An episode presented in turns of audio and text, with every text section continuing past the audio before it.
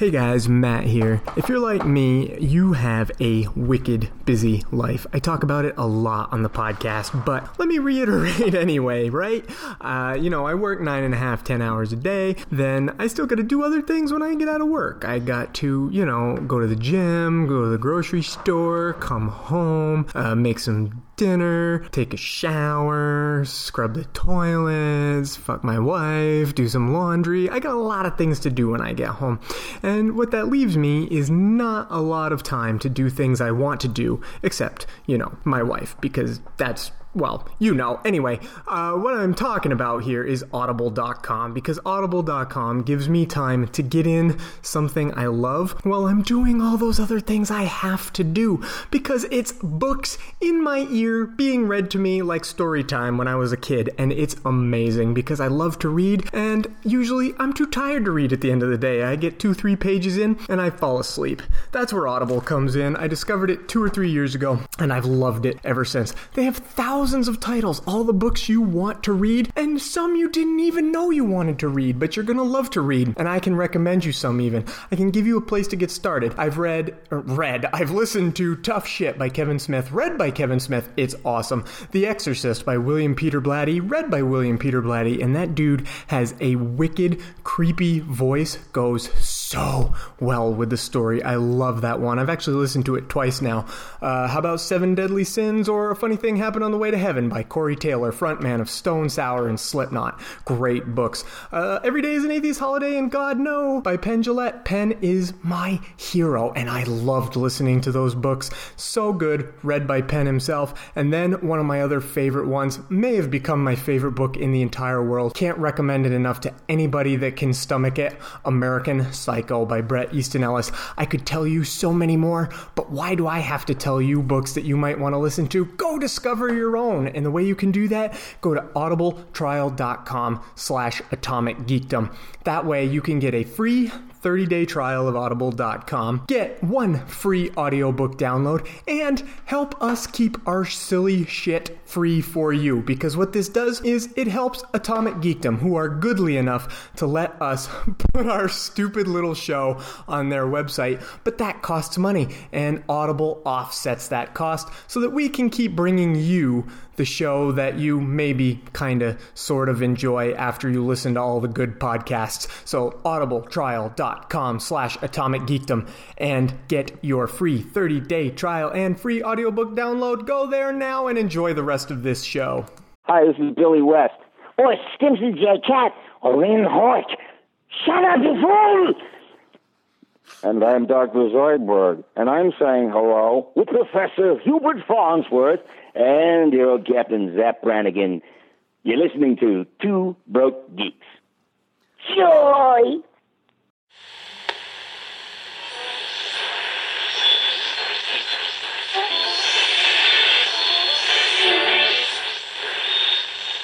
Let's face it, this is not the worst thing you've caught me doing.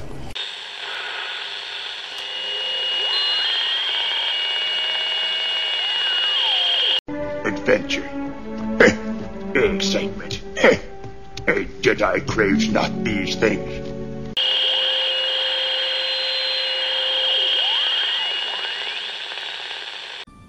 Shut up. I wasn't saying it. You were thinking. It's annoying.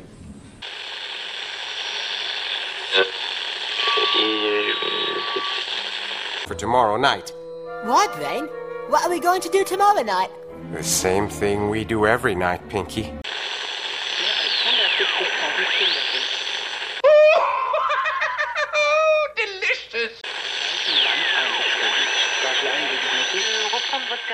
Hello, cats and kitties and guys and gals and booze and ghouls and whatever the heck else. This is Two Broke Geeks. I'm Matt, and Justin is still away on assignment making his movie, and uh, he might be getting fired, though, because he promised me he would use Tinder in every city he stopped in across America, and he hasn't, so I think I'm going to fire him. But joining me instead of him, we have Dave from Atomic Geekdom. Hello. And Johnny, one half of the Just Two Pals podcast. Hi.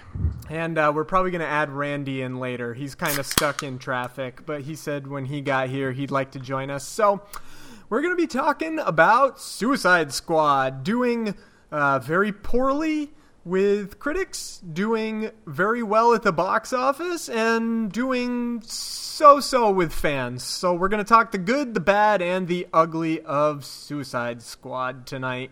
And uh, I've seen it twice. Have you guys seen it once, twice? Just the once. Just the once, yeah, Dave? Just the once. Tuesday will be number two. All right, cool, cool. So uh, Dave and I have at least uh, committed to two times, and I think I'm done just because it takes a lot of time and money to go to the movies. So it certainly yeah. does. Yeah. So anyway, um, boy, I kind of want to start, I guess, with non-spoiler thoughts on the movie before we head into spoiler territory. And uh, because I kind of know what both of you think already, and because I know that Johnny is kind of the, not odd man out necessarily, but just slightly different thoughts, I'm going to throw it to Johnny first. Oh, okay. Thank you. Yeah. um, yeah. So I, uh, I, I definitely walked out of the theater feeling very mixed mm-hmm. with the movie, and I mean, you guys know I, I was very hesitant, um, because I, I, I so far have not really liked the direction of the D C Extended Universe. Mm-hmm. Um, but Matt, you, you've pointed out before that we've only really seen one director's kind of vision mm-hmm. of the D C Extended Universe. And uh, it definitely got me to a different place as far as um, not not setting any expectations for this movie, yeah, and just kind of enjoying it for what it is. Um, I get from a critic standpoint why it's got the rating that it has, because the the I, the great the greatest um, review title I've read so far for this movie is "The movie's a mess, but at least it's at least it's a fun mess." Yeah. And and I one hundred percent agree with that. And that's why I, I would not give it at all the rating that it's gotten. I really enjoyed a lot of this movie. Like, I had so much fun at so many parts. Mm-hmm. Um, it's uh, it's weird because I have this kind of um, this argument in my head of, like, almost looking at it from the kind of critical standpoint of, well, the structure wasn't this, and the villain was man, the, and that this happened, you know, and this plot line doesn't really make sense, and I feel like this scene was maybe better fit over here. But if I take a step back from that and I look at it as just kind of a fan of comic book movies and a lot of these characters in general, there's a lot of fun to be had in it. And um, I, I'd be really interested in seeing what a sequel comes up with, whether or not it would address some of the kind of um, Uh, the the the critical points that people that you know that the critics have hit on, you know, such mm-hmm. as structure, such as fleshing out some of the other other characters. Um, man, the characters were spot on though. Yeah, there was yeah. one Captain Boomerang's the only one I walked away and I was like, that is not Captain Boomerang from the comics. But everyone else I I thought was super great. Deadshot. Even though it was Will Smith playing Deadshot, it wasn't really Floyd Lawton. It was Will Smith as Floyd Lawton. Mm-hmm. He was excellent. His story was great. I really love that dynamic of him being the hitman, but then having that love for his daughter. Mm-hmm. And uh, Harley Quinn, I thought, was really good. Little tiny issues, but most of them are aesthetic. I don't like how over-sexualized she is. Mm-hmm. I, I like the more kind of classic Harley where she sexualized, but she, not physically. You know what I mean? It's her mannerisms yeah. and it's her voice and it's the way that she flirts. You know, you don't have to show off your booty as Harley, I don't think. Um, Waller was fantastic. I loved Waller. I think, like, and, and that's Waller. I guess that's the difference when I say Will Smith is is played Floyd Lawton, whereas Viola Davis is Amanda Waller to mm-hmm. me. I thought she was fantastic. So I would love to see it a second time. I probably will make some time to do it. But overall, like, There's, it's hard for me to hate this movie because I really enjoyed so much of it, and it got me super excited for the future of the D C universe, and that is a for me a big deal mm-hmm. because I have been so anti D C extended universe even since Man of Steel. Like I, I, I took a yeah. lot of issues with the direction they took the characters and and kind of the darker tone. Yep. But I, I had a lot of fun at this. I'm really excited for Wonder Woman. I'm even now excited for Justice League, finally. So mm-hmm. I'm on board, man. I, I thought Suicide Squad was a good time. Good. Dave? I, I want to point out one thing from Johnny's uh, thing there. Sure. Uh, the Harley Quinn being over-sexualized, mm-hmm. I don't blame that on the movie so much as that's who she is now in the comics. Now. That's totally fair. Yeah, they've definitely done that to her in the comics. Right. I totally agree with you that she didn't need to be. I, I totally don't like the direction they've taken her in the comics. I hate the new Harley books. Uh, I get that, or you know, I read them because it's Harley, and I'm hoping for something cool. Every so often, there's a cool story that I enjoy. Uh, like she went on a date with Bruce Wayne. It was pretty funny, you know. It, but it's a it's a it's a joke. Like that that book is kind of a joke book. Yeah, it's it's a little bit D C's answer to Deadpool now. Something similar, yeah. Like she talks yeah. to like a yeah. stuffed like a stuffed beaver. Mm-hmm. Like it's it's it's pretty crazy. Anyway, that's not what we're talking about. I, I just wanted to. I I heard you say that, and I agree. Uh, even though it's fun to watch Margot Robbie be sexy, but it doesn't need to be there. She's a gorgeous woman, and she can be a gorgeous Harley without being sexualized. Um. In that fashion. But yeah, uh, what, what was the question? Uh, overall non-spoiler thoughts of the movie, buddy. Uh, yeah. Um, I Okay.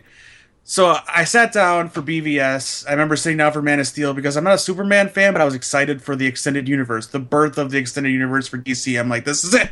We're going to get our Justice League. This is what I've been waiting for. Marvel did it, and I was like, it's only a matter of time before I get my Justice League movies. I am a D C before Marvel fan. I have been my entire life. I love them both equally, but I was a D C fan first. Um, I, again, I love them both equally. I do not root against one another. I love them both. Uh, but... That, that prospect of a Justice League made me super geeky, super excited. The child in me was very happy. And uh, Man of Steel, I wasn't impressed with. And then Batman v. Superman, I sat there thinking, all right, they have a chance to fix it.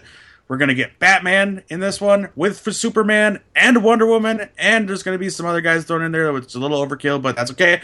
This is going to be a good movie. And it was not a good movie. Um, all my fears were realized on screen before me. And that's okay. Uh, because there was this other movie that was announced called Suicide Squad, in which they cast one of my favorite actors, Will Smith, and one of my other favorite actors, Jared Leto, to play two roles I enjoy a lot, and we're going to get a live-action Harley Quinn. So I was stoked, uh, and I thought that David Ayer was a better director than Zack Snyder based on previous work. So I was ready, willing, and and and and just so eager for this to be a good movie, and I wasn't disappointed. I went into Ninja Turtles, the newest one, the first one of the newest ones, thinking this is going to be a train wreck. These things look like orcs out of Lord of the Rings. I'm not going to be excited for this at all. And it wasn't as bad as I expected. I was happy to eat crow because it wasn't terrible. It wasn't good, but right. it was it was not terrible. Now, Suicide Squad, this movie I had fun with from start to finish. I, twenty minutes in, wanted to see the movie again. they did they did such a good job with the introductions of each character. I was I was in. I loved it. I loved the way they did that. I understand where, and I'm sure we'll talk about it later, what these critics are saying about the movie. I get it, but at the same time, I don't. This is a comic book movie for Fast and Furious fans.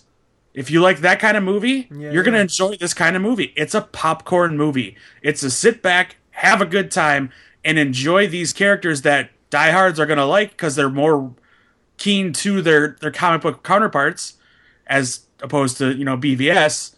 Um, and people that just go to see a movie should enjoy because it's a fun, crazy movie uh, with, with cool action and, you know, whatever. I, I guess, I guess I'm more dismayed by the reaction I'm getting from people that I trust and not, not just critics alone. Yeah, yeah. Uh, but from people I trust when they see a movie, and then they're just calling it garbage, and I don't understand it. It, it does make me think D C's or Marvel's paying them, even though I know they're not. Um, but it's just like, I w- what it's going to take, you know? Like, what is it going to take to please so many people? But for me personally, I loved it. I would see it a third time, and I may end up seeing it a third time with a, with a friend of mine who hasn't gone yet. That's not coming with me on Tuesday. Um, yeah. I, I'm seeing it a second time. I cannot wait. I really enjoyed it. I would say I, I was, you know, I'm not as as uh, a diehard to the, the Flash Rogues Gallery as as Johnny is, so the Captain Boomerang stuff didn't really affect me or bother me, um, because again I was impressed with Jai Courtney, I guess, mm-hmm. uh, being interesting in a movie for once. So I enjoyed that. I so much to the point a character I don't know anything about or care about, El Diablo, I cared about.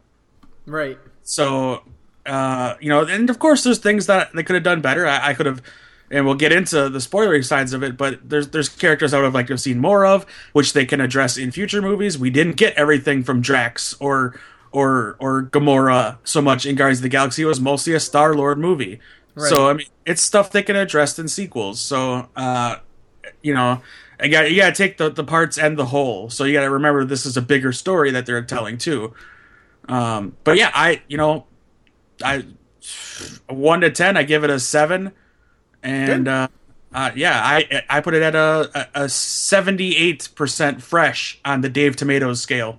Awesome. Down with Dave Tomatoes. You're not going to tell me what movies I like, Dave. I am now. Yep. Well, uh, I'm pretty much with you on that one. I, I loved it from beginning to end. Uh, upon second viewing, some of its problems do become more apparent, but doesn't I didn't enjoy it any less the second time. Like, I saw its flaws more, but I thought it was still a lot of fun. Um, I thought uh, all the characters were really awesome, kind of like you, Dave. I didn't really have a problem with them changing Captain Boomerang very much because um, I'm just I like different interpretations of characters as long as they're good different interpretations of characters, in my opinion, which I thought this was. I thought he was funny, even though there wasn't like a ton of him. Uh, there could have been more of him, I think. But uh, Harley Quinn I thought was spot on. I don't mind her being sexualized because I see her kind of using that as a, I mean, she didn't necessarily in this movie, but I can see that being like another tool in her her arsenal of uh, crazy ways to uh, hurt people. Um, and we'll dive into this more later. I wasn't too super stoked about her relationship with the Joker and his relationship to her. That was kind of uh, wonky in my opinion. Uh, Will Smith was awesome. The the interpretation of him as uh, kind of a Bible freak, even though they didn't play on it very hard, was was kind of cool. Uh, I cared about characters, you know, like Rick Flag and uh, El Diablo, which I didn't think I would very much. But uh, El Diablo, uh, very good to see a Latino character have the, the arc that he did. Um, and I really, you know, Viola Davis, like Johnny said, as Amanda Waller was astounding. There was a part in this movie where I was absolutely floored by how good she was, and we'll get to that moment in just a bit because it is a spoiler. I, but, I, yeah, those, I'm not going to spoil it, but there's no. a part where I, I was like, I, I got upset. I'm like, no, no, don't do this to me. Like, I, we'll talk about it when we get I mean, to the spoilers. Like, she kind of was the bad guy of this movie when you. Oh, think I think, about, yeah, I, yeah, I, you know, like, again, and, again, not yeah, spoilers, but the main. quote-unquote main villain who wasn't Amanda Waller was really lame. The C G I was really bad. But you know what? I thought uh, Ronan was really lame in Guardians of the Galaxy, and I thought Malekith was really lame in Thor the Dark World. So Ooh, Mal- Malekith was terrible. I'm not going to trash those movies for, you know, those were still... Well, Thor the Dark World was not as good as Guardians of the Galaxy, but it still well, wasn't like... You had a, you had a supreme guy. actor playing... playing both those characters, Malekith and and and, and Ronan, just Ronan. under just poorly written, really yeah. is what it. And so, you know, overall, like I, I mean, I really had fun watching this movie both times, and yeah, it's got some glaring problems in terms of plot and in terms of editing and stuff like that. Um, I thought the soundtrack got a little distracting at times, but. Um, Overall, just great interpretations of the, the Suicide Squad characters and uh, uh, a fun time at the movies. And, you know, uh, right now, critics have given it like a twenty-seven percent, which I don't think is deserved. And audiences have given it a B plus cinema score, which uh, cinema score is really weird. Like, if a movie isn't an A or an A plus, it it kind of is considered not a good cinema score from audiences, even though like B plus should be considered a pretty good score. So kind of looking to see how this movie uh, continues to do at the box office in terms of like people going to rewatch it or people uh, going to see it for a first time based on what other people are saying. But both times I saw it, the audiences seemed to enjoy it. So uh, yeah, uh, now I think it's time to go over that spoiler wall and really start talking about this movie. Well, I want to I want to hit on like audience thing. Like I, mm-hmm. it was still, I went the first showing the first day, so it was sold out. Yeah. That's that's not a big shocker. Um, I heard of a friend who went and saw it yesterday or on Saturday, excuse me, and they did a double feature. They saw that and Star Trek. Mm-hmm. And she said that there was more people in the Star Trek theater than in the, the Suicide Squad theater, which I think is indicative maybe to the area that person lives in, because I saw Star Trek the Tuesday before Suicide Squad came out, and we were the only people in that theater.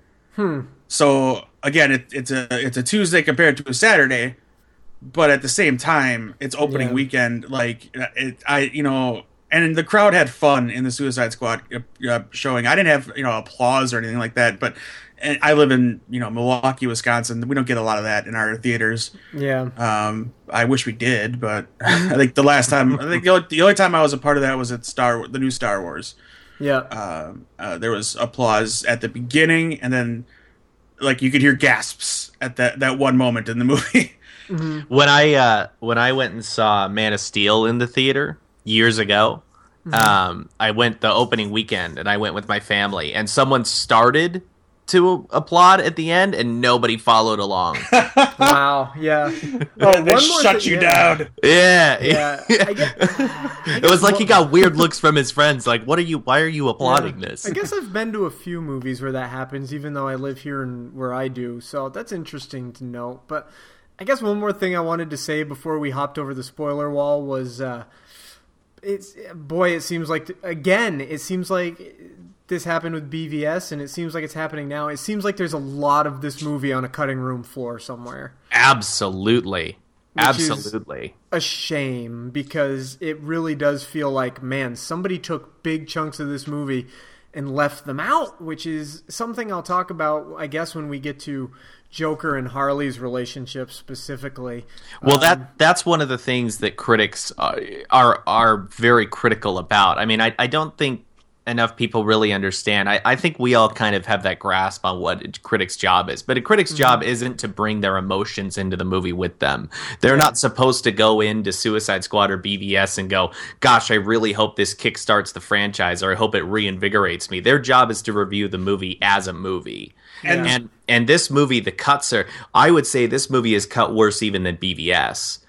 Um, there are a lot of things in this movie that that would pop up, and I'd go, wait a minute, I, we were just over here. Why are we here now? Or or where was this scene when it was supposed to be mm-hmm. relevant or prevalent?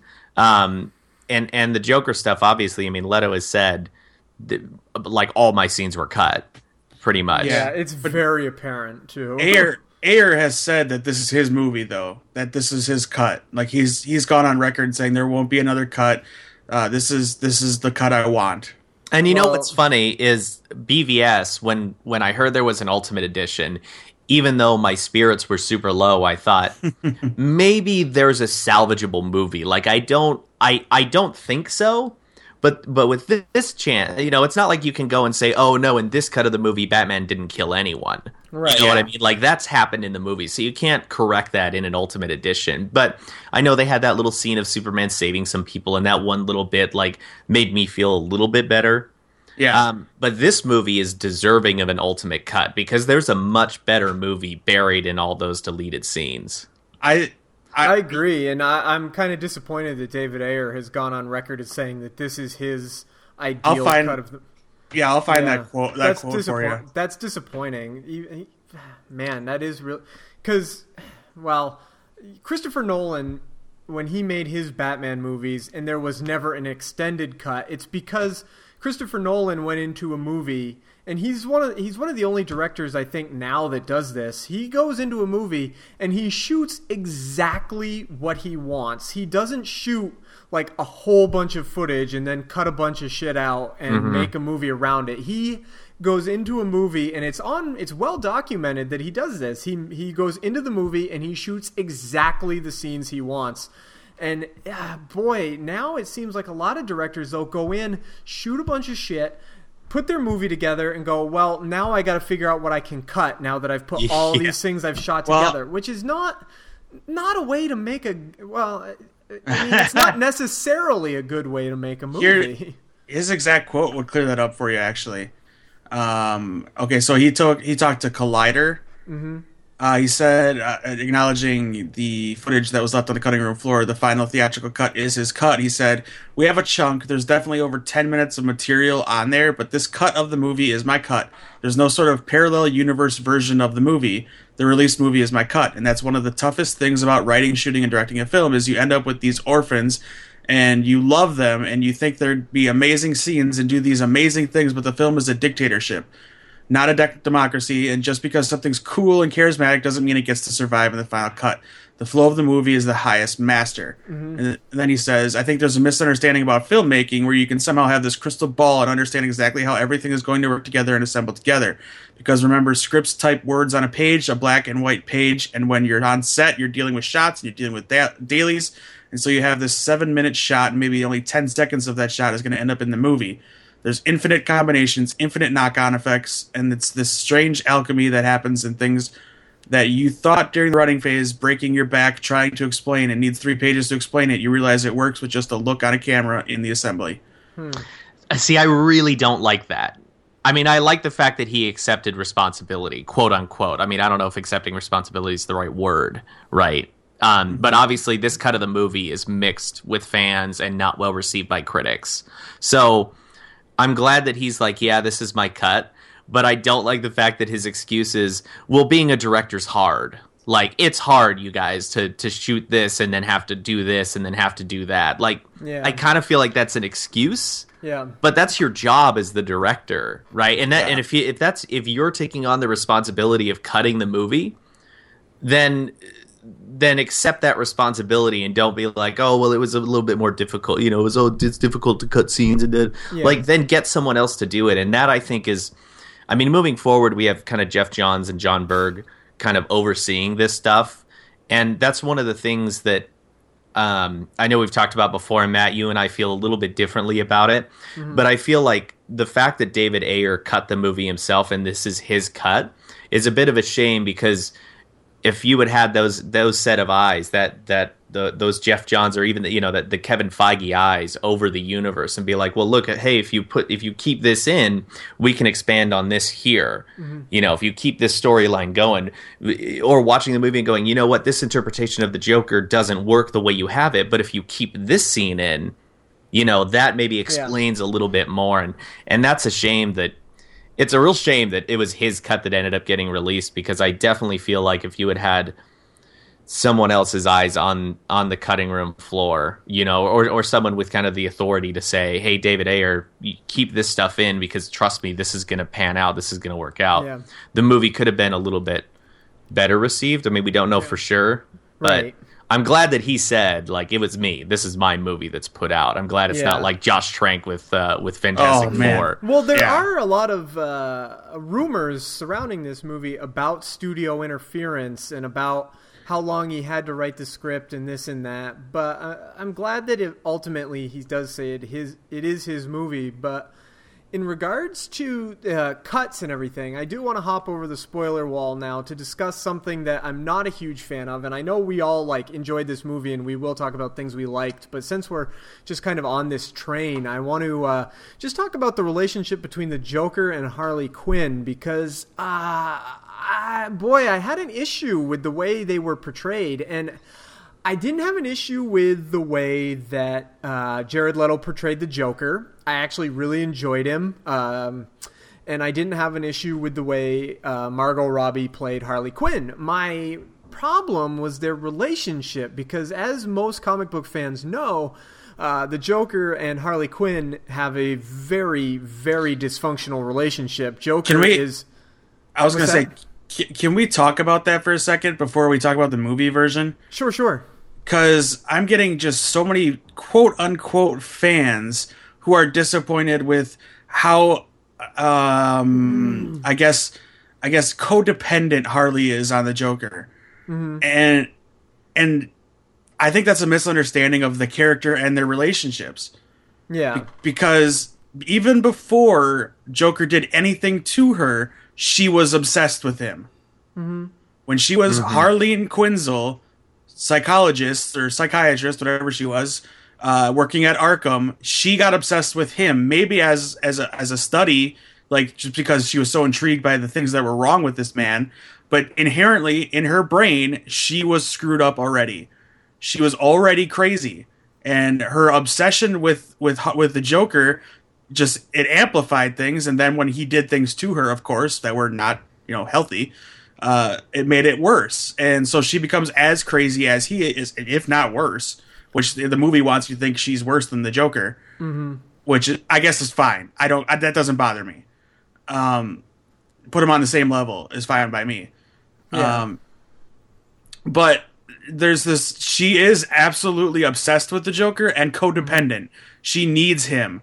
Whereas, whereas he does not need her, but she is his, mm-hmm. that's his possession. Mm-hmm. You can't, I can, yeah. I can break my toys. You can't break my toys.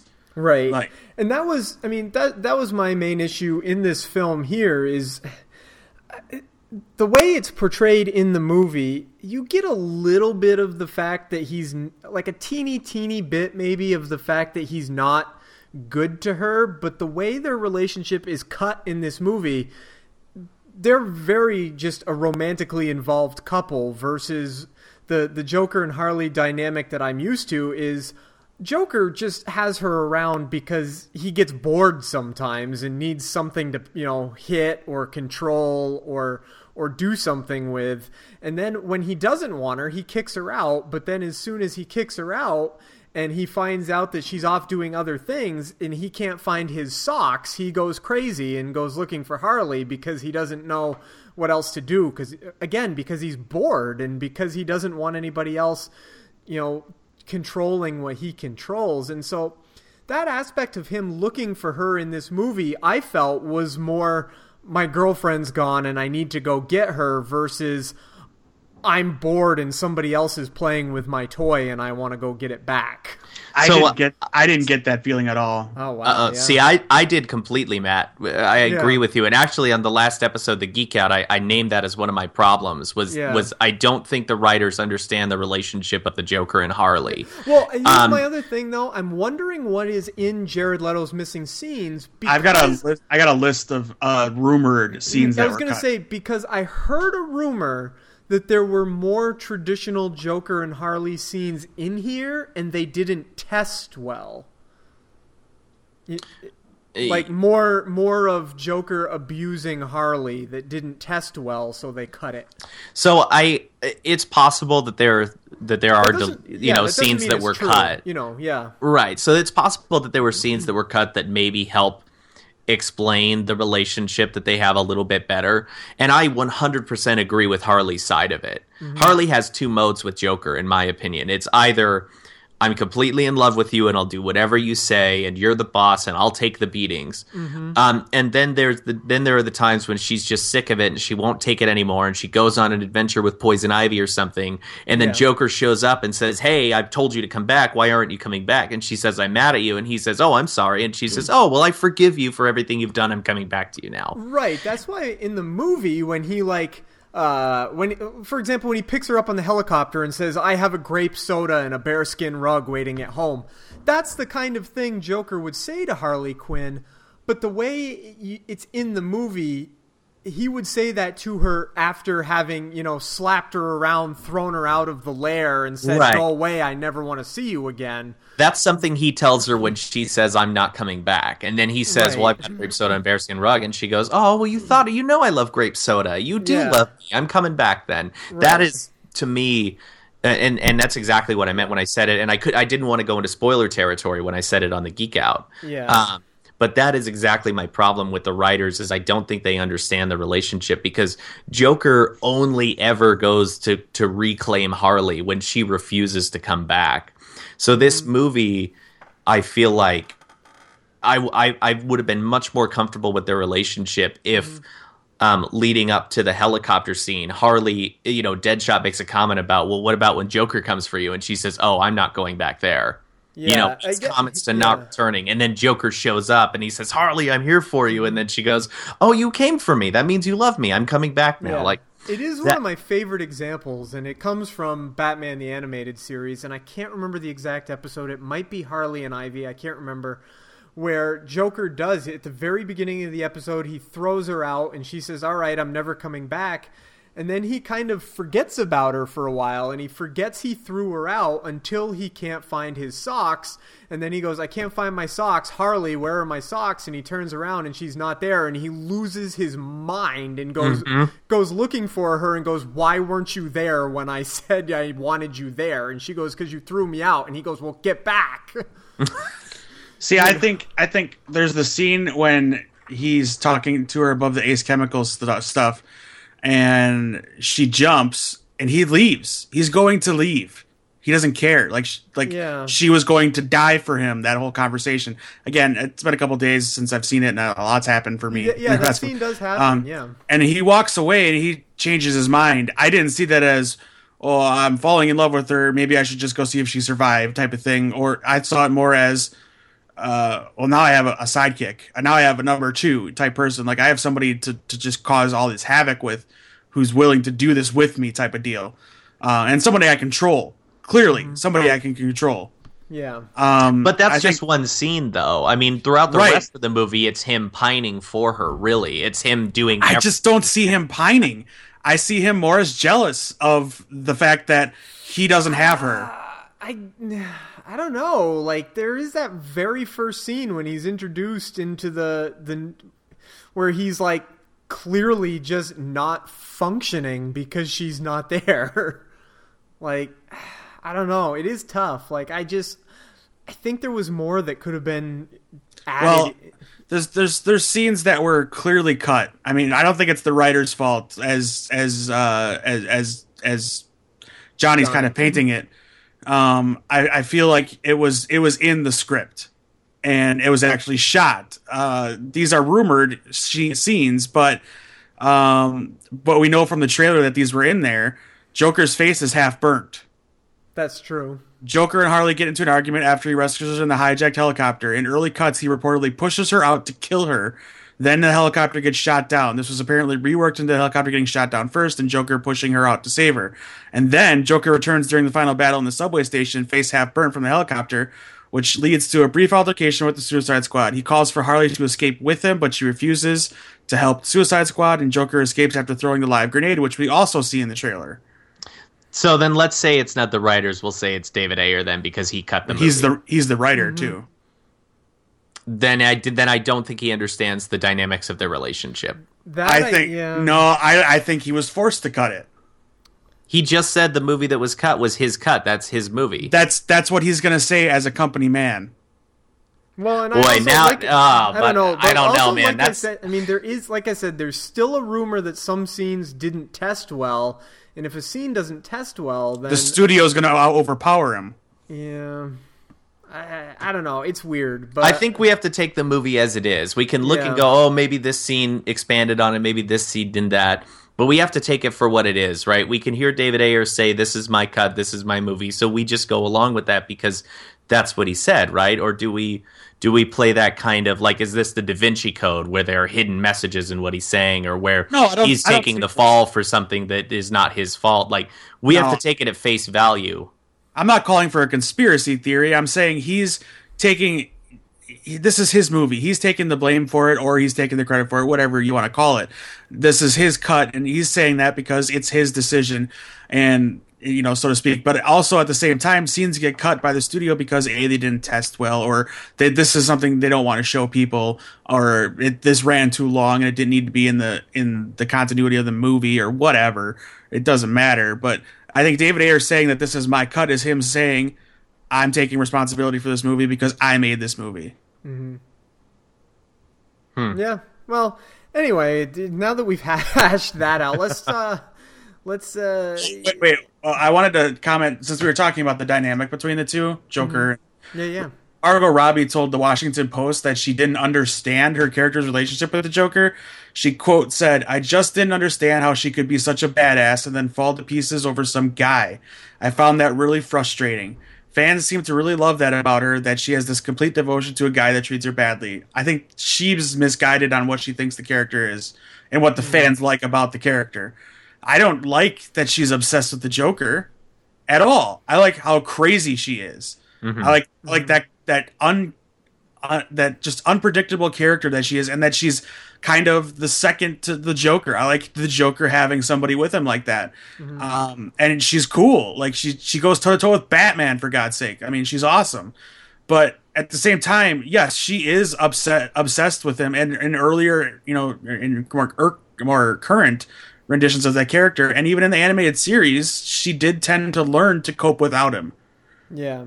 Um, I think I think she maybe misunderstands then that it's not. I mean, certainly there are there are fans out there who just love the fact that she's like, you know, she's got a husband who's a wife beater, right, and just keeps oh, going back. For some sure. reason, that's a draw, right? Yeah. I think that she misunderstands that what, like, okay, I, the best example I can give then is that I love the Riddler, and one of the reasons I love the Riddler is because he struggles with his O C D, right, and that's. And that's like embedded in his character, and it's something that um, created that that creates his character on the page, right? And that's how I see it as Harley. Harley is codependent on the Joker, and there are stories where she breaks away and yada yada, but that is inherent in her character, and you kind of love the fact that she struggles with that, and that sometimes she breaks away and sometimes she falls back. You know, it's like when you say, oh, classic classic Batman to have a trick up his sleeve. Well, classic Harley is to forgive Joker and go back to him. Mm-hmm. Or or Ivy. Or, you know, she be, she's attached to Ivy as well. Yeah, she, she has to have someone. Yeah. yeah. I mean, yeah, I I just think, and what, what I kind of feel her saying about him falling to pieces over some guy is that that's a weakness for that character. And it is. And it shouldn't be something that's looked down upon because of this character makes it we- makes her weaker. It makes her real. Like mm-hmm. men, men do the same thing over women. It's this isn't a sexist thing. This is this character has a, a very major flaw in that she's not just obsessed with this man. She's obsessed with this psychotic serial killer. Let's take the man part out of it, mm-hmm. and the fact that she's obsessed with this this lunatic. Mm-hmm. That's the intriguing part. It doesn't matter if it's a man or not because again, Poison Ivy. She's yeah. the, she's yeah. she's crazy too, but.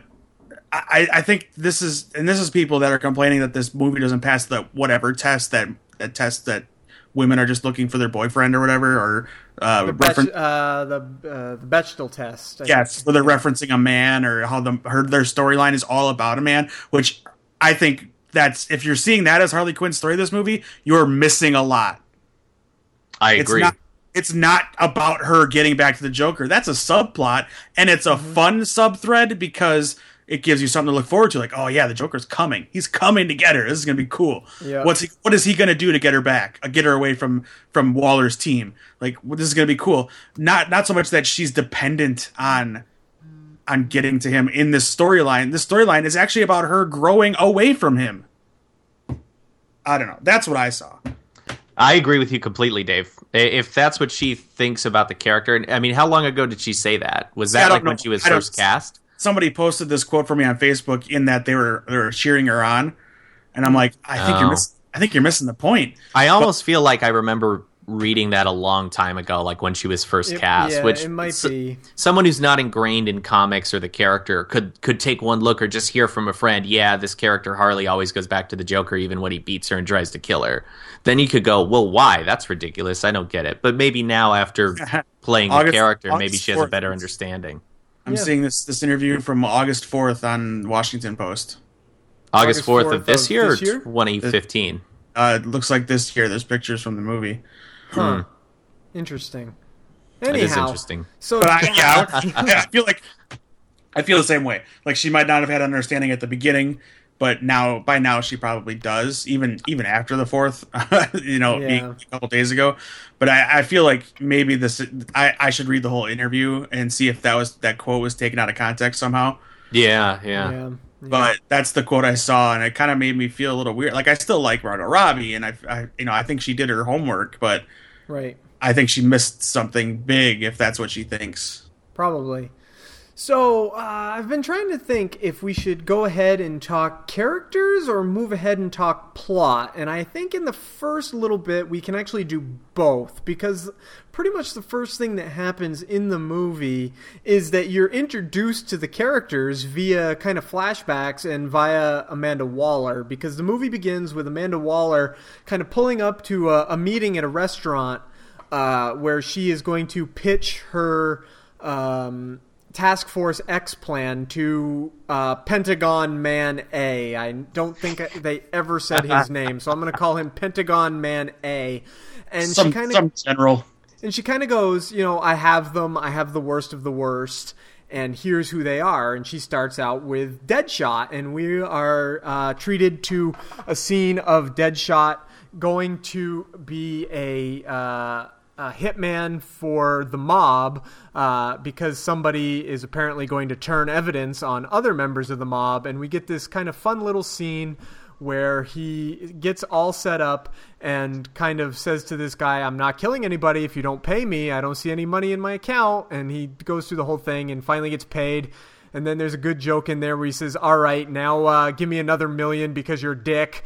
And the I loved says, it. Yeah, guy, that was great. And the guy goes, no. And he goes, all right, fine. This guy's going to get a sore throat from singing. And the guy goes, fine, fine. Pays him another million. And barely looking, he turns around and shoots the guy, which is... Oh, great. Not only shoots, it bounces off his camera thing. Yeah. So uh, what'd you guys think of... Oh, and uh, just real quick, this was the first time we saw the weird little... Uh, kind of like neon light introduction, show their stats thing, which I kind of liked. And what'd you guys think of all the uh, stuff here with Deadshot, our introduction to Deadshot? Uh, Dave. Dave first. Uh, I just the Deadshot stuff you're saying in the beginning? Yeah, we'll, uh, we'll go by, we'll go character by character. I loved it, man. I you know I'm I'm a, I'm a big you know freak out fan of Will Smith's. I've always been a fan of Will Smith. Since the Fresh Prince and D J Jazzy Jeff, like that's how big a fan I am. uh, yes, he has made some terrible movies. I will be the first to admit it. I think he's still a great actor. Yeah. And for this role, he doesn't need to be, but he was still a lot of fun in this movie. It felt, you know, it felt like Will Smith being a Will, a Will Smith character, but it didn't feel like Will Smith's movie. Like right. it, it didn't feel like he was overshadowing everybody. Granted, his character took the, the forefront for a lot of this stuff. Like, he was one of the main characters they focused on, which yeah. of, co- of yeah. course makes sense. And, but it didn't feel like, well, we're it's we got Will Smith. This is his movie now. Mm-hmm. It didn't feel like that at all. Whereas I kind of, and this isn't a bad thing. Guardians was a Chris Pratt movie. Mm-hmm. It was that character's movie, and not yeah. not not to say because Chris Pratt was such a big name, but because it focused on Star-Lord. That's yeah. fine. That's fine. Again, I'm comparing the two because they're similar as far as the rogues, I guess, of the universe. But uh, it's totally separate movies. But yeah. Well, and they're two ensemble movies with yeah, a, a right, comparable-sized yeah. cast. Agreed, yeah. yeah. Uh, but yeah, Deadshot himself, like, of course there's changes. And, you know, he wasn't Floyd Lawton that we would recognize from the comic. But uh, they were acceptable changes because he was actually entertaining. Yep. And it made sense for this character. Mm-hmm. He still had that close tie to his daughter, which was hilarious. Mm-hmm. Uh, even in the, the and I don't, I don't know if we're jumping that far ahead, but in the last scene he gets to see his daughter in, awesome scene. I yep. loved it. Yep. And, and it kind of bookended with the conversation he had with the mob guy. Uh, I thought it was great. The, the whole conversation where he's raising him a million bucks and, and then yep. he jumps jumps off the roof, and uh, it was just so cool. And I loved his. I loved when they come to get him, when they come feed him the loaf thing. Oh yeah. Uh, He, you know, his his I'm serious angry face kind of goes a little over the top, you know, like, I, I you know, when he con- confronts the guy and says, I'm going to kill you, or the same thing when he does the flag later. Like, yeah. I'm like, yeah, all right, his I get mad it. Your face. Yeah. yeah. You're a bad guy. You're threatening. I get it. Like, you're Will Smith mad. Right. Right. And let's all stop for a minute and say, for a man Will Smith's age, you wouldn't know he was like in his uh, he was like a middle-aged forty-something-year-old guy. Like, he still looks oh. real young in this movie, I think. Am I allowed, am I allowed to jump ahead, or are we just talking about the introductions? Uh, depends. Uh, I'll, I'll wait. I'll wait. Okay. Johnny, uh, Deadshot's little beginning scene here. Oh, I, I loved it. I thought it was great. I, I definitely echo Dave's comments on Will Smith played like it was it was Will Smith being Will Smith, but it was Deadshot's story. Yeah. Um, and I'm happy with it. I knew that was going to happen going yeah. in. Yeah, yeah. Um, but I, I really really love I love Will Smith. I, I'm I'm with Dave. Will Smith is like one of my top five favorite actors, and uh, and and when he was cast, I was super excited. Normally the the race changes bother me because I wonder why you know why do it unless you got the right guy. Will Smith was the right guy for Deadshot. You know, yeah, he isn't yeah. Deadshot, but he played a great Deadshot. Right. You, and, you can uh, tell he, he got ready for that role. Like, he yeah. prepared. Absolutely. And, uh, I just want to stop real quick and say hi, Randy. Well, hello, everybody.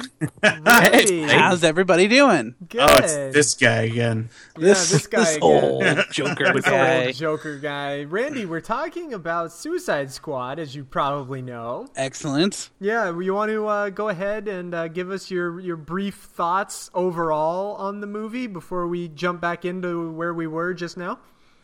Sure, sure, sure, sure. Um, generally, I, I, I liked it. You know, I mean, it was... It was definitely very refreshing to have some fun in the theater. Um, for you know, not not like it hasn't been, but definitely for D C, it hasn't. Mm-hmm. So, yeah. um, obviously, there were some things I, I didn't like, but there were a lot of things I did like. Um, and walking out, I I just I was I was very happy walking All out right. walking out the door. I was pumped. And so so yeah, perfect. And now you just came in. We're talking about the introduction of Deadshot into the movie. What you thought of this uh, very early Deadshot introduction scene? Him, him shooting the guy and kind of having his joke about you need to pay me more money because you're a dick and all that. Yeah, kind of stuff. Honestly, that was one of those moments that defined Deadshot for me. Like that was one of those moments where I was like, oh yeah, they, they got the character. Yeah, um, yeah. and and as far as Will Smith goes, like. To me, he was just Will Smith. Every general, old Will Smith. He's he's not yeah. terrible. It's not oh, like gen- it's bad. General. I mean, general. He's not a captain. He's a general. He's General Will Smith. Yeah. yes, yes, General Will Smith. Um, but uh, but d- the characterization it was so on point that it's it's kind of it's you can look over it. Awesome. Um, awesome. And yeah, and- I think he did great. And I forgot to talk about this when we were talking about Deadshot's introduction. He gets taken down by da da da da Batman. Oh no! Not a, not only that, he could have killed Batman. That's Did you true. Notice yeah. that? He had the upper hand, and if his daughter was not there, he would have killed Batman. He would yeah. have taken the shot right away. Yeah. yeah. Well, who who knows if Batman would have done some sort of Batman trick? Hey, hey, right. That's true. You know what I mean? I mean, I, Batman I, never I, loses. I totally know what you mean, and I, I I like that they put that in there where you're like, oh man, he got one up on him, at least for that moment. Yeah, yeah. I, I bet Batman had a metal plate in right at his forehead, like extra. Well, I mean, so we he would have shot him. Did see him get shot in the head in Batman v Superman and be just fine. So he was fine. Yeah, yeah, I, de- I, de- I definitely think Batman went into that fight and patted guys, his guys, forehead. You guys know I know Batman would have destroyed Deadshot, but it's it's fun that they put that in there for the mm-hmm. for the people that don't know Batman as well as we do. Just saying, yeah. Dave. It's kind of cool. I like that after his daughter stepped in front of the gun, which, by the way, he held his gun up at his daughter for way too long. He too did. Long. Yeah, way too long. That was a long time. But I did like the fact that Batman was just standing here, like, letting his daughter handle it. Oh, you know what was yeah. better? You know what was even better, though? Don't make me do this in front of your daughter. Oh, I love that. That was really good. I, I like that a lot. He gave him a chance. He gave yes. him a chance. He did. Absolutely. I love that because guess what, guys? That's Batman. Yeah, right. Batman didn't outright kill him. Right. Yeah, he, didn't, he didn't just swing down and go, bam, sorry, you're dead. Sorry, kid. Sorry, kid. I just made you an orphan like I promised yeah. I wouldn't do it. Pull out, drop down, breaks a little. A lot of children in my days, and you're just another blip on that radar. I'm sure I'm sure, right. I'm sure that Zack Snyder would have had him come down and shoot the kid and the kid and the dad yeah, and just definitely. fly away and be like, good, now that kid won't grow up to be a criminal either. He's like little tally that he like marks on his arm. He's like zazzing it up, he and he's like, yeah, he just, one more orphan. Just, rolls just, up his, just another person in this world who's gonna turn out to be like me. It's oh no! Here's here's a, here's a future Robin. Zazz hiding under Batman's costume, just cutting marks in his skin. About oh, good! I just killed that kid and her dad. That was perfect. And Alfred's like, why? Why would you do that, sir? And he's like, she had all Fs. She wasn't even doing good in school. You know. Yeah, he was a terrible person. I checked up. She was failing. She put gum in the hair of the kid in front of her. She was a terror, I tell you. She like, had to go down. B V S Batman is a monster. Listen, never mind. I like Batman was better in his Suicide Squad cameos to me than he was in all of really yeah. Oh my said, god. He said like three words. It was right. I I read I read a review where somebody said that Batman's cameo cameos, quote unquote, did not work in this movie, and it totally took away, and it was Bullshit. terrible. I thought, oh, how is that? Like, you're entitled to believe that. You can believe that. Yeah, but everybody's entitled to be wrong. That is right. One opinion, even if it's wrong. Yeah, like, right. But I thought it was great. Like Batman's cameos in this movie were were were just the right amount of Batman. And you were yeah. you were against it. I remember your podcast. You had said we don't need Batman in everything. And, and I yeah, we say that a lot. Yeah, I don't think he needs to be in this I, movie, but his cameos worked. Yeah. I say that I say the exact opposite. Batman needs to be in more things, like you know Captain America. He needs to be in. Right. I agree. He needs to be in that new King Arthur movie pretty bad because that movie oh, yeah. looks like it needs Batman real bad. I'd like well, to see I did Bat- say that it would have made Star Trek a ten if Batman showed up. Yes. I also said that in our podcast, Dave. That's so. True. Speaking of Batman cameos, let's talk about Harley Quinn's introduction scene where uh, we meet her and the Joker both at the same time. And we see her in Arkham Asylum kind of treating the Joker, kind of falling in love with him. Then he says, you know, uh, I need you to do me a favor. And she says, sure. And he says, I need a machine gun, which made me laugh pretty hard. I like that. Yeah. My, that's my favorite scene when they're that close on that table about to kiss. Yeah. I yeah, that's it. A good still. Real good still. Mm-hmm. I'm like, I love that. That was that was my only, well, I won't say only. That was that was the best part for me of the Joker in that movie was him torturing Harley and then the conversation they had at the at the table. That's yeah. classic Joker. Like that was, was Jared Leto pulling off a good Joker. She she was pulling in like he was like wooing her, and then he just pulls the, the table right from underneath her. And yeah. no, I don't care. I want a machine gun. Yeah, I but, need a machine gun. I like that. And then it goes on to kind of she becomes Harley Quinn. We get that mad love shot, which I thought was kind of cool. Oh yeah, where she's in you're talking classic, about the Alex Ross cover. Yeah, yeah the that Alex was Ross cover where very she's in awesome. The, That was traditional Harley Quinn outfit, and then Which it was, moves.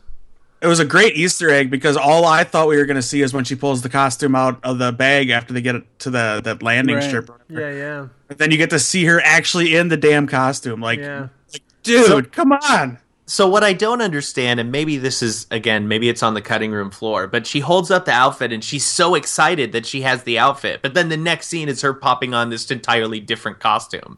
And yeah. I thought, when did she make the decision in between being ecstatic to see her old costume oh, and wearing this new outfit? That was that was the rumor when we heard about that scene when she finds that costume is that she she's so happy she found it, but then she sees something better and just tosses it aside in a joking manner. Mm. That's but we didn't get yeah. that. We didn't that could be part of that assumed, ten minutes. Yeah, that's kind of what I assumed anyway. So yeah, yeah. And then uh, they go. They're in a club. And uh, she's dancing all crazy with some other guy while Joker meets with Tattoo Man, all uh, not Tattoo Man, mob bossy. That's what I'm calling him. Not Common. The real Tattoo. If you want to call him, no, if no, you want to call, call him Common, but call call him Tattoo Man, not Tattoo Man. Yeah, Tattoo Man. Totally could have been the man. Tattooed Man. Like he looked like the Tattooed Man. That would have been that would have been a Zack Snyder move to put Tattoo Man in and then just kill him before he could do anything Tattoo Man. yeah, and not even right. name him. Not even right. named at all. Just in the credits, comment, Tattooed Man. Yeah. yeah. So, but in that scene, Joker tries to... That scene was, like, a little odd to me. I don't know about it's you guys. Because scene, he buddy. was very... I mean, he was very G-Thug Joker in that, which was... That was... That, that is... That's... That I blame on Ayer. Ayer wanted him to be a modern gangster. Uh, right. So this is... And this is the thing I have a problem with. One of the reviews I read after I saw the movie... said that that was a strip club that the Joker owned. Did you feel that at all? No. No. No. Because no. two things here. One, dumb. And two, why would the Joker ever own a, an establishment where Batman could just easily find him at any point? Right. Like, oh, he owns a strip club? I'll just go there no, and find no. him on any it's given night. It's typical for gangsters to hang out. And, I mean, maybe they launder money through there or something, but I wouldn't think he was right. The, yeah, definitely not. Is secret secret proprietor, I guess. Also, it didn't look like a strip club. It just looked like a like a club. Yeah, it just it looked, looked like, like a, club, a club. Yeah, but yeah. it was just this scene. I was like, man, he's very very modern. Like I said, he's just G Thug Joker, and he was yeah. a gangster pimp. That's what yeah, he was. He was like a gangster pimp. In his, I did I yeah. did like the games that they were playing with him. I liked how they both used his like played with his mind. Yeah, like, I, I mean, like first like. Yeah. I, First, yeah, you'll get a turn with my girl. Let, let me bring her over. And then he realizes, like, okay, she's hot, but she's crazy. Well, uh, I do think there are other scenes in this movie yeah. where he's a better Joker than in this scene. Like, certainly. This one was just yeah. an odd scene to me. Sure. Yeah, they're yeah. definitely one of those, the yeah. ones that threw me off. Yeah. But then it goes right. Oh, I was sorry. I cut everybody off. I was going to say yeah. that it goes uh, right into the the chase scene that we all saw right. in the trailers, where they're driving the purple Lamborghini or whatever it is. I think I read it wasn't a Lamborghini, but whatever. It looks like one. And again, Batman, boom, yeah. comes to take down the Joker. And Harley, you know, screams, "Bats, you're ruining date night!" and uh, tries to shoot him was, through the roof. I loved it. Loved it. I awesome. loved it. It was so good. You know, how all... you, knew, you know how you knew it wasn't a Batman movie? You didn't see him fly out of the Batmobile. No. Right. Yeah. You just yeah. You, David, you yeah. saw him land for a quick second yeah. on yeah. the top of the car, and then yeah. David Ayer did say at the beginning that we were going to see Batman from the villain's point of view. So. It worked. Mm-hmm. It worked. Yeah, we well. totally did. And then he grappled off that and off the car, which right went off, off the, the top of it the, when yeah. they were going into the water. Oh, that was awesome! Put his breathalyzer on and or his bre- or his rebreather on and just yeah. dove right in the and water then, after them. And then my other point as to why that's not a romanticized relationship: Joker leaves her. Yeah, he just Joker leaves her. her. Yeah, yeah. that which was a good move. That was. That was Yeah. And that, and that's Harley's motivation to yep. not want to go back to him. Like when I saw that, I thought, well, surely now this is another, this is a, a story, another time when Harley's like, I'm sick of the Joker. You know, remember that time he abandoned me in the car to die at the but bottom was, of the river. It was a cool turn when she woke up and started trying to fight him, and he just punches her in the face. That was and it awesome. It was a similarly cool yeah. turn when he tried to give her mouth to mouth, and she was faking and tried yeah. to kiss him, and yeah, he was like, "No, I'm it. not having it." I love that. I thought it was it was very Harley, and again, yeah. I read another review. Again, someone who I, you're entitled to your opinion, but they said like there was a they they, they described it as a weirdly sensual kiss, and I'm like, no, it wasn't. No, it wasn't at all. He's shocked, yeah. Batman let's give her mouth to mouth, and then she woke up and started tonguing him, and then he yeah, guys, guys, this isn't the Killing Joke. It wasn't Batgirl. Right. That, oh, yeah, no. That's crazy. Batman does what a hero is supposed to do. He tries to resuscitate her, and she finally it around. Right. Finally. I would not have been, I wouldn't have been a good hero because I would have went in for that kiss. You know what? Snyder, her. I'm going to let her die here, and I'm going to shoot her a couple times just to make sure she dies. Sure then I'm going to skull fuck her, and then I'm going to drive over oh. her with the Batmobile, and then I'm going to carve a notch on my skin, and I'm going to make Alfred watch. Wow, that got really, really aggressive. Guys, that's definitely Zack Snyder. I was going for a joke in that direction, but that was a lot more graphic than I was headed. That was yeah, the Zack I, Snyder version. I, That was the Zack Snyder R-rated version. What can yeah. I say? He loves my it. Version, my version of a hero would have been the, the you know mouth to mouth, but I would have stayed in for the kiss. I went to kill her. Yeah. Wow. Over, overall, I, I did really enjoy Margot Robbie's Harley. Her accent dropped a couple of times. Yeah. Uh, there were a couple of, like, when the clip came out of Katana getting on the helicopter, and she's like, "Nice to meet you." Like, with that, that voice in that moment was grating to me. Oh, which, I loved it. Which is okay. Right, because Harley's voice can be annoying at times. Yeah. But but that thought occurred to me like, oh, if she talks like this throughout the whole movie, am I going to get annoyed? Mm-hmm. Um, and and while I'm glad that she didn't, her accent was definitely not there all I the wanna, time. Matt, if it's okay, I want to go back to the beginning of that Amanda Waller thing mm-hmm. and how they, you know, they tied the universes together by addressing Superman's death. Oh, and yep. And they said point blank, the reason for Suicide Squad is because Superman's dead and they need a new team of metas. Mm, good point. Like, I, I didn't think, I didn't see that coming. I thought the Suicide Squad was going to be a defense against the next Superman. Well, it is a defense against the... I mean, well... It says it in the movie right, that right. what if the next Superman is a terrorist? Right. And, right, and they but, don't have Superman to help them against it. And yeah. Right. Right, but she first portrays it like that way, like Randy said, like the, the second half of that sentence, like to replace the Superman that's dead, like, you know, I, I more have saw her as just utilizing it as, well, we don't trust anybody that's not us. Yeah. Yeah, good point. Good that, point. We, yeah. that we can't control, I should say. I, I liked it, and at the same time, I thought, like, a- again, I don't feel the su- that Superman in this universe in the last two movies has really earned that reputation of being the savior of the entire Earth, that the government right. would be like, oh, no, he's gone. What are we going to do? Right. But I like the fact that they're not necessarily explaining it, that I'm okay with them just totally ignoring the fact that Batman killed people in B V S and totally ignoring the fact that Superman isn't this, like, global icon that everyone adores. Just, I mean, if you just go, if you put if it you in skip, the universe. Yeah, I was gonna say if you kind of sort of skip over the fact that Man of Steel doesn't show him saving much people, or not Man of Steel, uh, B V S doesn't show him saving many people. He does save the entire planet at the end of Man of Steel. So if we go by the idea that he was the only way to defeat Zod's army, and then she then goes, "Our," and then he's also the only way to defeat Doomsday, and then go, all right, he's gone. If you look at it that way and kind of sort of fudge the other details about him being a hero, you can kind of work it in there. But overall, yeah, I agree. He didn't if, totally, totally earn it. But if I was going to be super nitpicky, and I guess I will be because I'm saying it, the Amanda Waller character that I know would say, well, fuck Superman, because if he wasn't here, then Zod wouldn't have shown up and we wouldn't have had to, had to yeah, worry about yeah. that. And if he well, wasn't here, Lex Luthor wouldn't have created Doomsday. Yeah. I mean, the yeah. way I would interpret it is th- like the way those guys, how I feel they would operate is if Superman were still there, they'd be the ones saying that exactly what you just mm-hmm. said.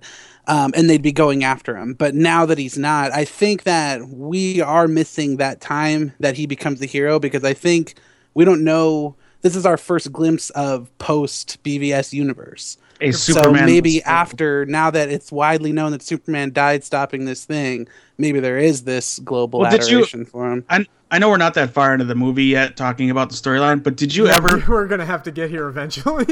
Did you stop and think, like, where are Wonder Woman and Batman when this thing is flying around the top of Midway City? Sort of, but I kind of think the same exact thing during Marvel movies. So oh, but, I, but I don't. Like I, I do. I, yeah, I do. Like the, Mar- yeah, the Marvel I mean, movies I don't, because that, I, I feel like those characters are in a situation where they can handle it themselves. Well, and maybe I just, these guys were, maybe it's because it's in Midway City and they don't really yeah, give a shit like, what happens like, in we Midway we City. Don't, because it's we not Gotham or Metropolis, right. So why? Yeah, we don't. We don't care about the Hawks. Let them die. Yeah, right. and plus we don't. Yeah, and plus we don't know what else might be going on at the time. Like, I mean, that's that's true. You know, so I guess like it's kind of like everybody going, "How come Hulk and Thor weren't in Civil War?" You know. Oh, well, that, that kinda... that's just dumb. I mean, that's explained. That is explained. I know, but, you know, whatever. Uh, next character. Moving on. Let's go to Captain Boomerang. Hey! Man, we got to talk about Captain Boomerang, because I know that Johnny wasn't super keen on this Captain Boomerang, but uh, Dave and I were, and I uh, haven't heard from Randy yet, so I'm going to throw it to Randy first. Um, I've I'm I'm I'm juggling it because I really like Jai Courtney as Captain Boomerang, mm-hmm. and the character that he was was pretty dope, but he wasn't Captain Boomerang, unfortunately. So I don't like. I guess what I don't know what you would call it. I don't like what how they wrote him, but I do like the character that he. He played. I think there's a couple of moments, and you know, maybe, I think Johnny and I have definitely talked to uh, to each other about him. There's a few moments that could really set up Boomerang's character, and I do feel like they kind of like they kind of dropped the ball on it a little bit. Mm-hmm. Like yeah. they didn't end properly, so it kind of messed with his character.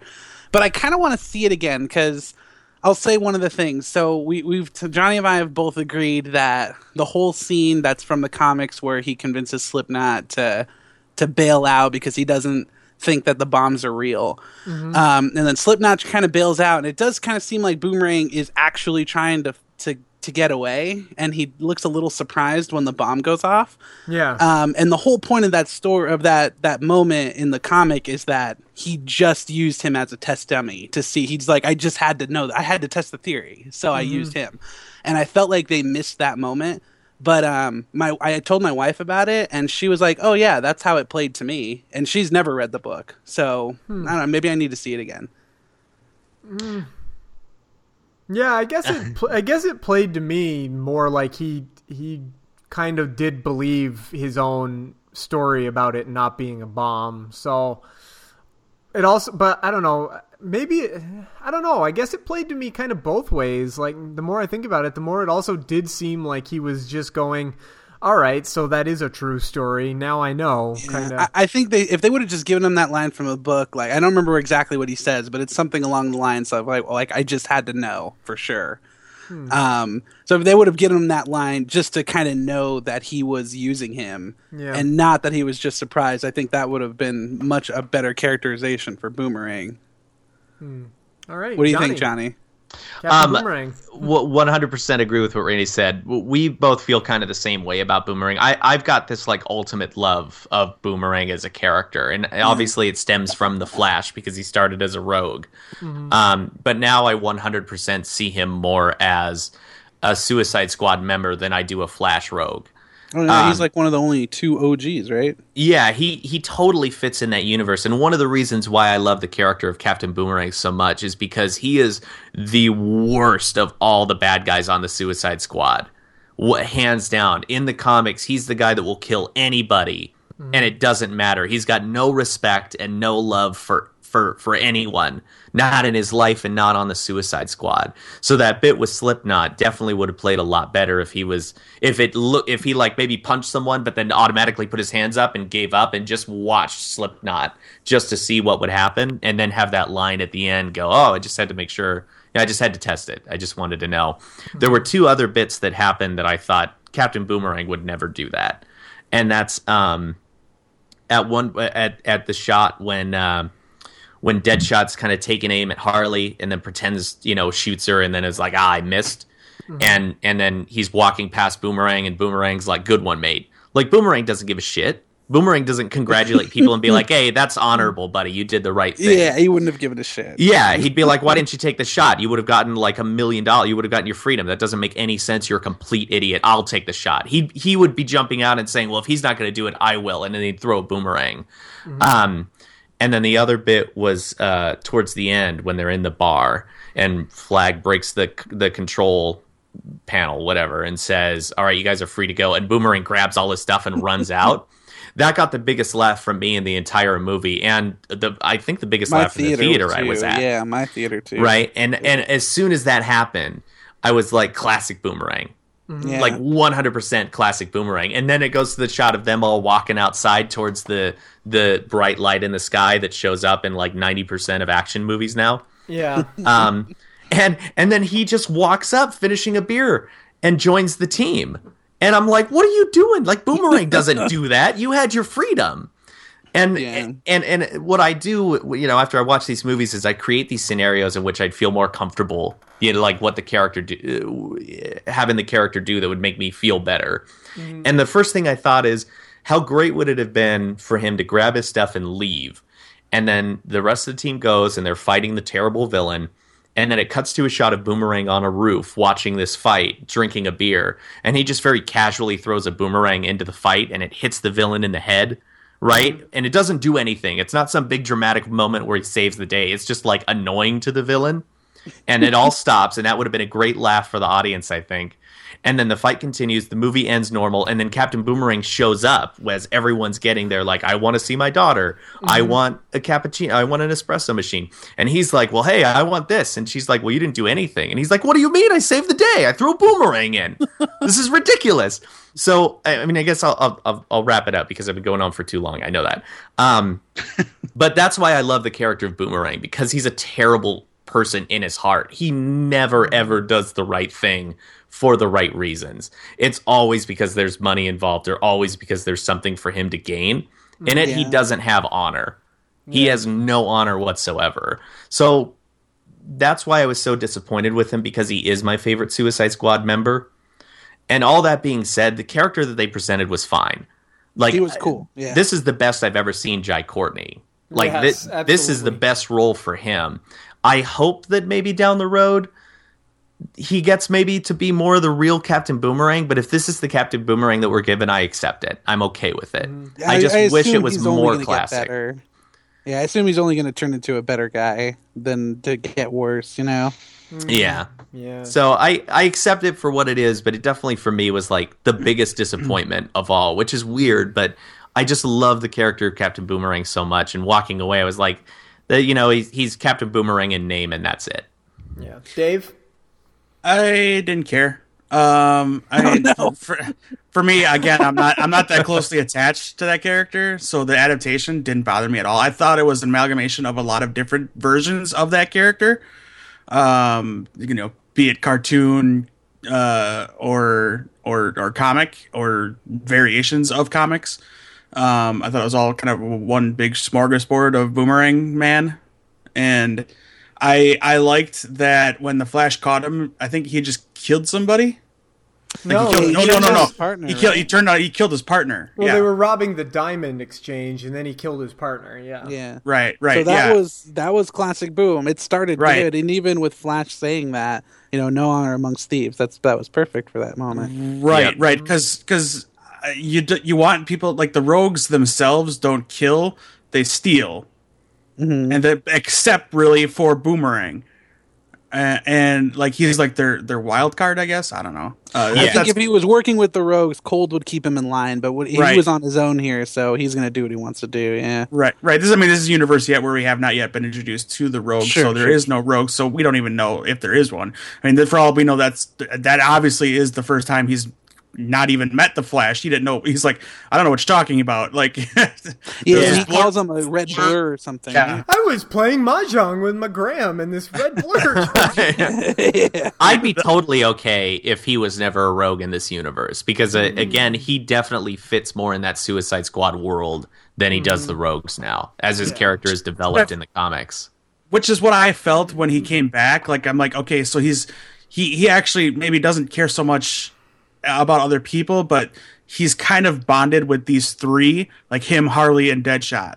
And then and then when you see the, the, the El Diablo of it all, I think that kind of ties them all together at the end and maybe brings them, I, I, I hate to say closer together, but that's kind of what it is uh, yeah. for this team. Like they actually become a little like the Guardians in that they're, they, they've, they've fought for each other. Yeah, they definitely form a, a good bond. And I mean, yeah. Which, just because it's not the characters we know doesn't mean it was terrible. I mean, it was still right. cool. Yeah, it, does, it was very it, cool. It doesn't mean in you know Suicide Squad two we're not going to see a Deadshot that wants to escape mm-hmm. uh, and get, get away from these guys at any point that he can. Uh, it, but it mean, all probably means he's not going to sacrifice them to do so. Yeah. Right. I mean, I liked Captain Boomerang. I haven't read enough Captain Boomerang to have any real opinion of yeah. good or bad, and this is, you know, I'm not totally averse to adaptations and changes so long as they work, in my opinion, and I thought this worked. Uh, I thought he was hilarious. I loved that he was a borderline alcoholic and was, like, mm-hmm. drinking any chance he could get. I loved that he, for no reason, had a pink-stuffed unicorn. It just was, it struck me as funny. I don't know why, it just did. And I loved that he was uh, had a very snarky attitude, you know, Katana with, with his whole, you have a boyfriend, you know, we should really go out for a drink sometime kind of right, attitude. Right, right. yeah, yeah. Uh, I liked him hitting on her. That was cool. Yeah. Um, you know, like Johnny said, when he just stood up and leave, uh, left as soon as he could. I loved yeah, that. Dude. It was just, it was amazing. Uh, I loved at the end when he says ten years off of three, ter- off of three life sentences. No right. way. I'm walking out of yeah. here right now and walking. Waller, he goes, or you and me are going to have some fun. And Waller just stares at him with that death stare and says, okay, let's have some fun. And he just breaks. Like, you just see him visibly just break. Because yeah. he knows he's not going to win. And that was Boomerang, too. Like, Boomerang yeah. will stand up and try to be a tough guy yeah. sometimes. Yeah. But he'll always get shot down. Yeah, well, and, you know, you could see it in his face. Like, I'm not going to win. This lady's going to press the button and blow my head off. Like... And then I also, I loved him at the end where he was like totally in solitary confinement and was going nuts with, you know, I felt bad for him. He's the only one who got screwed over in the yeah, end. Yeah, and that's well, the he problem. Screwed himself. I guess well, he did, yeah. Well, kind of, because he because he asked for something outrageous, right? Mm-hmm. But the character that has been established in this movie saved the world, like it yeah. because because instinctively he's a good guy de- deep down in his heart, just like the rest of them, just like Diablo and Croc and Harley and Deadshot. Like they all were like, "Hey, we're gonna save the world. Like we're gonna do the right thing here." Mm-hmm. Um, so he did that, and everyone else got something but him, and it was totally undeserved. Yeah. I think, like he did a good thing. He, he did a really but, good thing. I mean, I understood it because he stepped up and tried to like take her on and didn't have yeah. any request other than pissed I just want to walk. Yeah, he pissed yeah. her off. Like, and she's Amanda Waller, and if you yeah. piss her off, she's gonna treat you Same. like garbage. Like, ten years Now you get ten more, and you're in solitary for those ten. So I mean, right. let's, I mean, let's face it. This is an Amanda Waller who, and I'm going to start skipping around just because, you know, otherwise we're going to have yeah, like yeah, a yeah. five-hour podcast. But we're talking about an Amanda Waller that. uh, when she was escaping Midway City, turned around and shot everyone else in the room because was they, perfect. Because they that didn't have so the proper cl- right. Her excuse yeah. was they didn't have the proper clearance, so she just shot them right. all cold like, blood. Like, what are you doing with these interns in your office to begin with then? Right. Like, yeah, exactly. She had a bunch of F B I interns, and so she just shot them all and left. And like, these people are all just names. Why are He's they like, even here? That was very classic Amanda Waller. Yeah, like it that, was. That's the but, kind of stuff. So it, it doesn't surprise me at all that she's like, all right, you made me mad. Now I'm going to stick you in solitary. Yeah. It's that it's that point of editing where I got kind of confused. Not, not I don't know if confused is the word, but maybe disjointed. Where like Flag is supposed to be this this this soldier, this Boy Scout. And the only reason he's doing things wrong is because of the woman he loves. Mm-hmm. And... In that yeah. point, in that at that point, you see he's kind of been along for the ride, and he's okay, really, with him her killing all these dudes. And he said something about he's buried a few mistakes, right. or something like that. And right? Yeah, yeah like, he's like, like I'm not did, continue. Yeah, he like, says yeah. straight up, "I'm not here to judge." Like, where did that come from? Like, you're led to believe he's there to keep her in line, or to be like hit the moral compass, not necessarily for her, but to for this team, and that she's only using. Uh, June Moon to to get to him, right? And, and so, yeah, I guess yeah, she's just kind of like, all right, especially since uh, well, now we'll talk about Amanda Waller since we're on it, but like at the beginning of the movie, she straight up says to him like, "Here, you want to walk away? Go ahead." Uh, make your phone call, but your girlfriend is going to spend the rest of her life strapped to a board in a medically induced coma. And he yeah. says to her, you know, I didn't believe the stories about you. My dumb ass didn't believe the stories about you. And she looked at him and said, nobody does, and walked away. Mm-hmm. Fucking Amanda Waller, like, you bitch. She's horrible. She's which just, is perfect. Which is perfect because she yep. is. She's just this awful, horrible woman. And even at the end, she says kind of as much in, if we jump ahead to the after credits scene, she says, they're going to come after me for this because, and I, you know, I can't have that happen because, you know, she knows that she's done horrible things and that she just doesn't care. Mm-hmm. So I, she was great in this movie. Uh, El Diablo. Let's talk oh. about him for a little bit because I really didn't know I would care as much about El Diablo as I did. And that's a testament. Um, that's a testament to the actor. Yeah, it really... Well, yeah, the actor and, the, you know, the material a little bit. They wrote him a pretty good arc, surprisingly, because his, his arc in the movie is he uh, blew up his family with his fire powers and decided that he's not going to hurt anybody anymore, and he doesn't want to be on the mission. Like, he tells them, go away. I'm not a killer, and I'm not a weapon. I'm a human being. I just want to be left in peace till I die, and they don't let him, so... For yeah, most- he's like... He's kind of yes. like the Hulk, the Hulk of this team. Yeah, so he spends most of the movie not even fighting. Like, they get into fights, and he walks away and just kind of sits in the corner and makes everybody mad because he's not helping. But then he kind of ends up being the hero of the movie, or, you know, one of the major heroes of the movie yeah, anyway. Yeah, definitely. Because he he sacrifices himself to get that big C G I dude blown up. Mm-hmm. I definitely feel like that's also a testament to the marketing because I, I feel like somebody watched this whole movie and said, you know what, he's going to be the surprise character. Mm-hmm. We're going to focus all the material on on Harley and Waller and Deadshot and Joker. Yeah. And El Diablo got uh, it just as much like um, attention in the marketing as like Croc did. Mm-hmm. And and then you watch the movie and you totally think he's just going to be the side character and you don't have to invest in him. And then the movie makes you invest in him. Yeah. It was really yeah, good.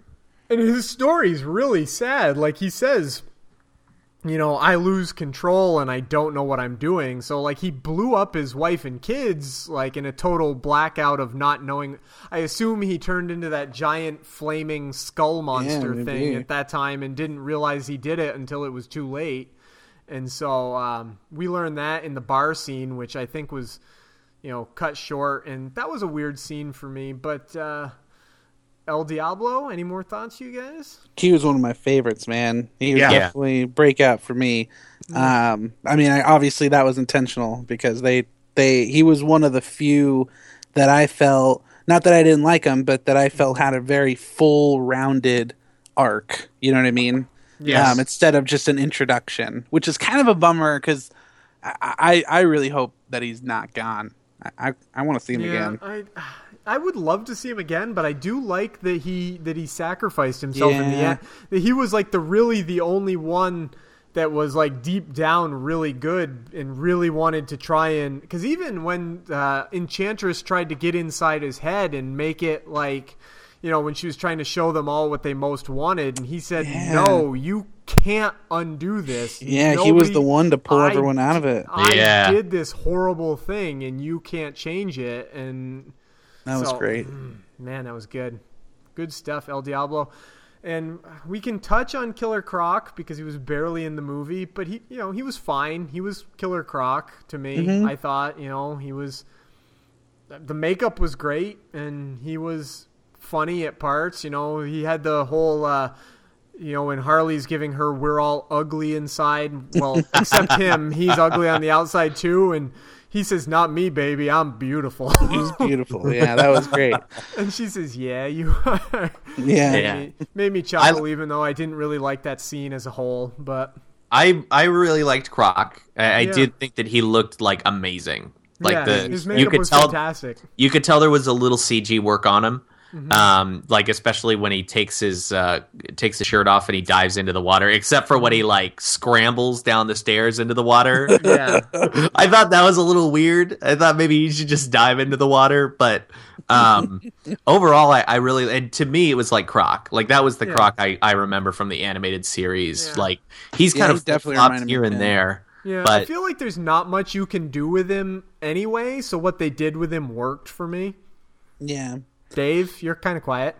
Thoughts? Uh, well, Killer Croc. Uh, I mean, it was. I enjoyed it. I wasn't going to be upset about the look of him because um, uh, there's only so much you can do. Mm-hmm. Uh, but I thought it worked fine. I didn't get lost in C G I. I did laugh at the, the crawl down the steps. Mm-hmm. Um, but then again, it would have been cool to see more of the underwater stuff with him. Yeah. Um, but that was a cool scene, regardless. Um, But yeah, I you know he got to see him fight, and I did have a hard time understanding some of the stuff he was saying uh, mm. when he spoke. But I got you know I got the point. Well, uh, he's, mo- yeah, he spoke with a very inner city accent, like I'm not asking, bro. Yeah, you know, like, yeah definitely. So right.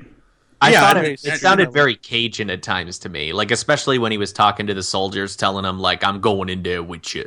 Like, oh, see, the, I yeah, no, I got, I got like out of that. Maybe I got inner city. I'm going with you. I'm not axing, you know. I'm yeah, not axing. Kind of gangster. Yeah, yeah, yeah, I got kind of like that. Inner city gangster, but you know, whatever. I thought he was fine, and then we don't need to talk about Slipknot. We already said he got his head blown off. Like, okay, so the, it. So the one thing I do want to say about it is that it's really ridiculous that that, that he got zero introduction. And it like is. That was so, bizarre. Like we knew in the mar- like based on the marketing and based on how often he appeared or how little he appeared in the um in the trailers and stuff, like he was definitely going to be the one that got his head blown off. So we knew, oh, you really can't get your head blown off. Yeah. But I thought it was really dumb that everyone else got an intro except for him.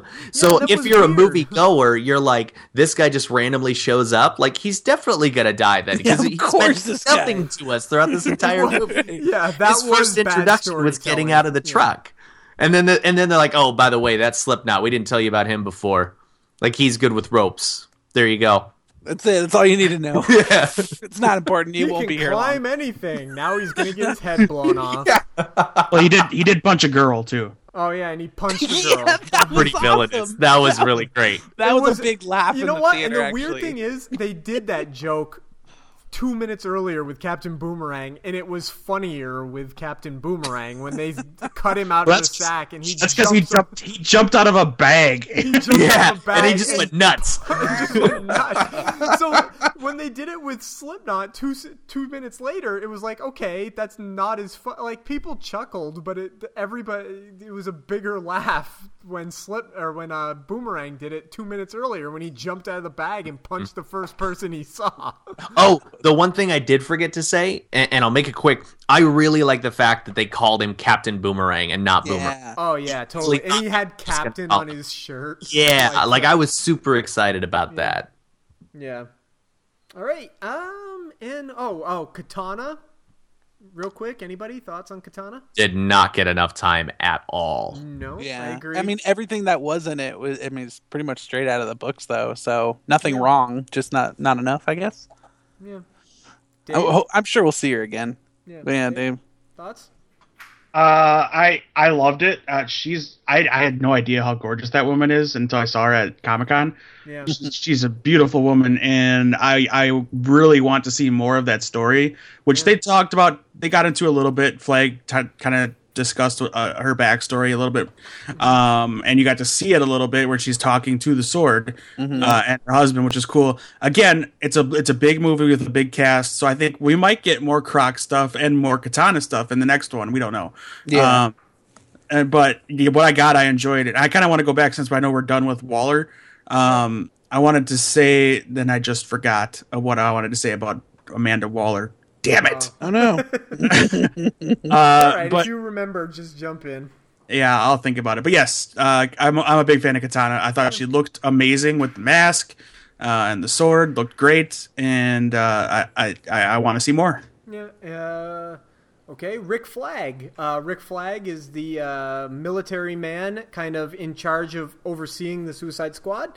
And uh, he's played by Joel Kinnaman. And uh, surprisingly enough, I thought he was uh, pretty good. I thought he did oh. a good job in this. Oh, yes. Yes, yeah. Waller. Uh, uh, the... Sorry, I was nope. thinking back. I was thinking back. When when you thought, when the cop chopper went down, and I thought for sure that that dude was going to kill her, I was upset. I'm like, you cannot kill her yet.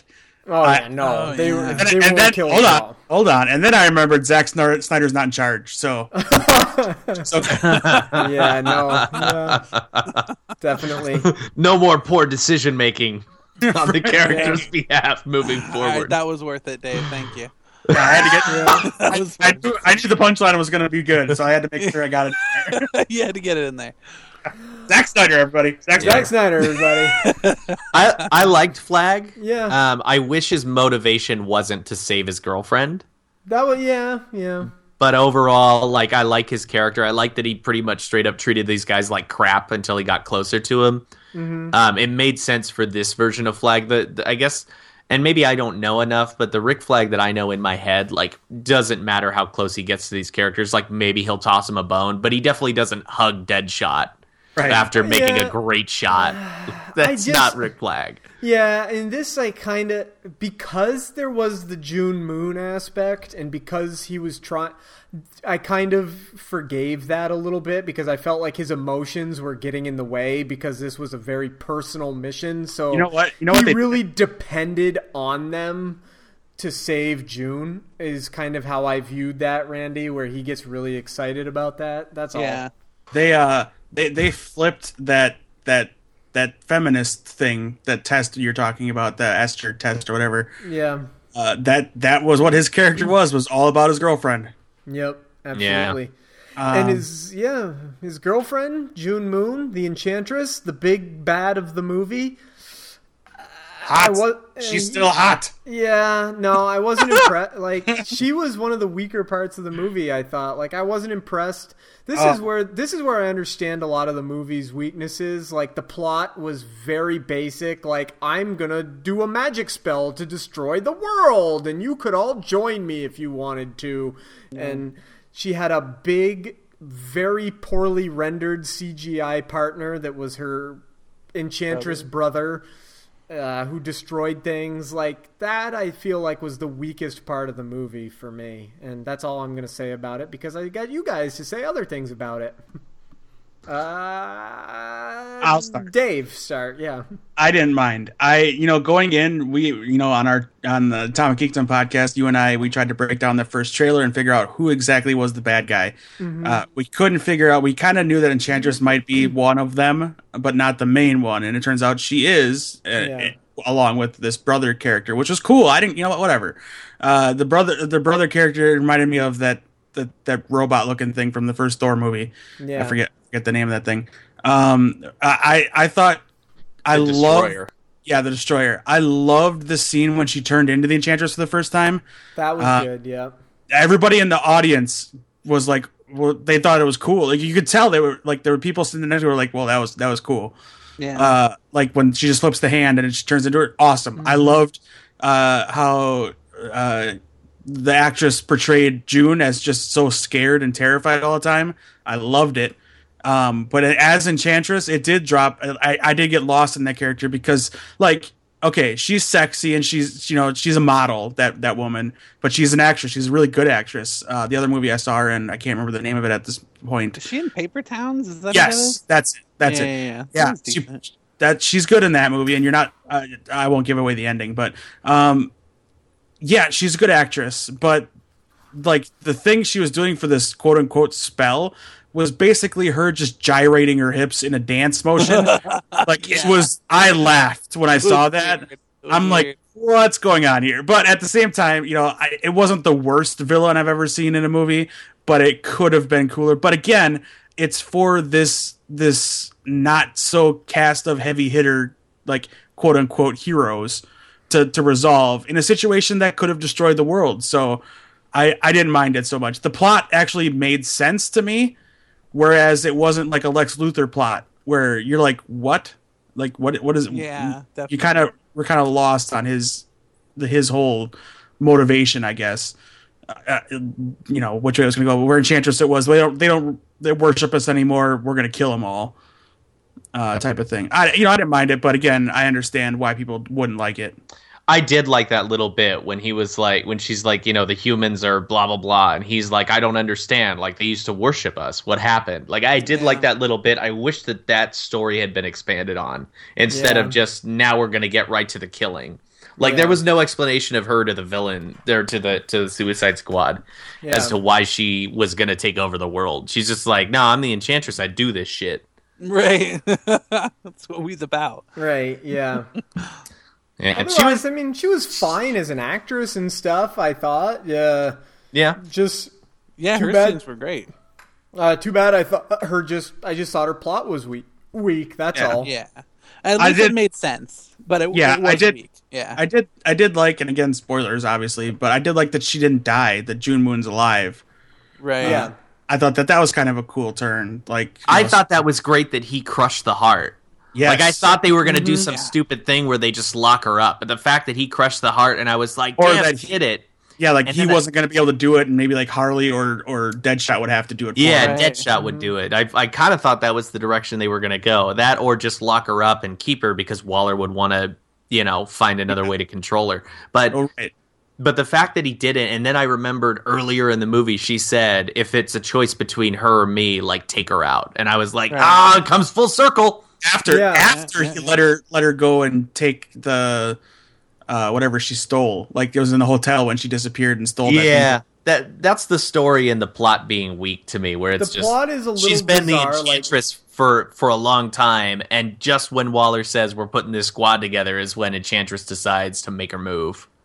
Yeah, and it's a little... Uh, I know, I get that Waller has Enchantress's heart in the box, which is her weakness. You know, Waller could crush her heart, but it is strange that all of a sudden she just decides to go ahead and, and start all this, uh, start all this mayhem that she starts. And, mm-hmm. uh, you know, and I guess this is where I personally see where the critics have problems with the movie. Like, there is a, a part in the movie where uh, when she first Uh, escapes and finally starts her plan after she starts uh, she she gets this guy to turn into her brother for her, and uh, they go to blow him up and she escapes, and then it cuts back to them gathering the Suicide Squad, and Rick Flag is there, and all of a sudden, and so I'm like, wait, is this the same day? And then it's like, no, this is three days earlier that they go to, like, blow him up. So the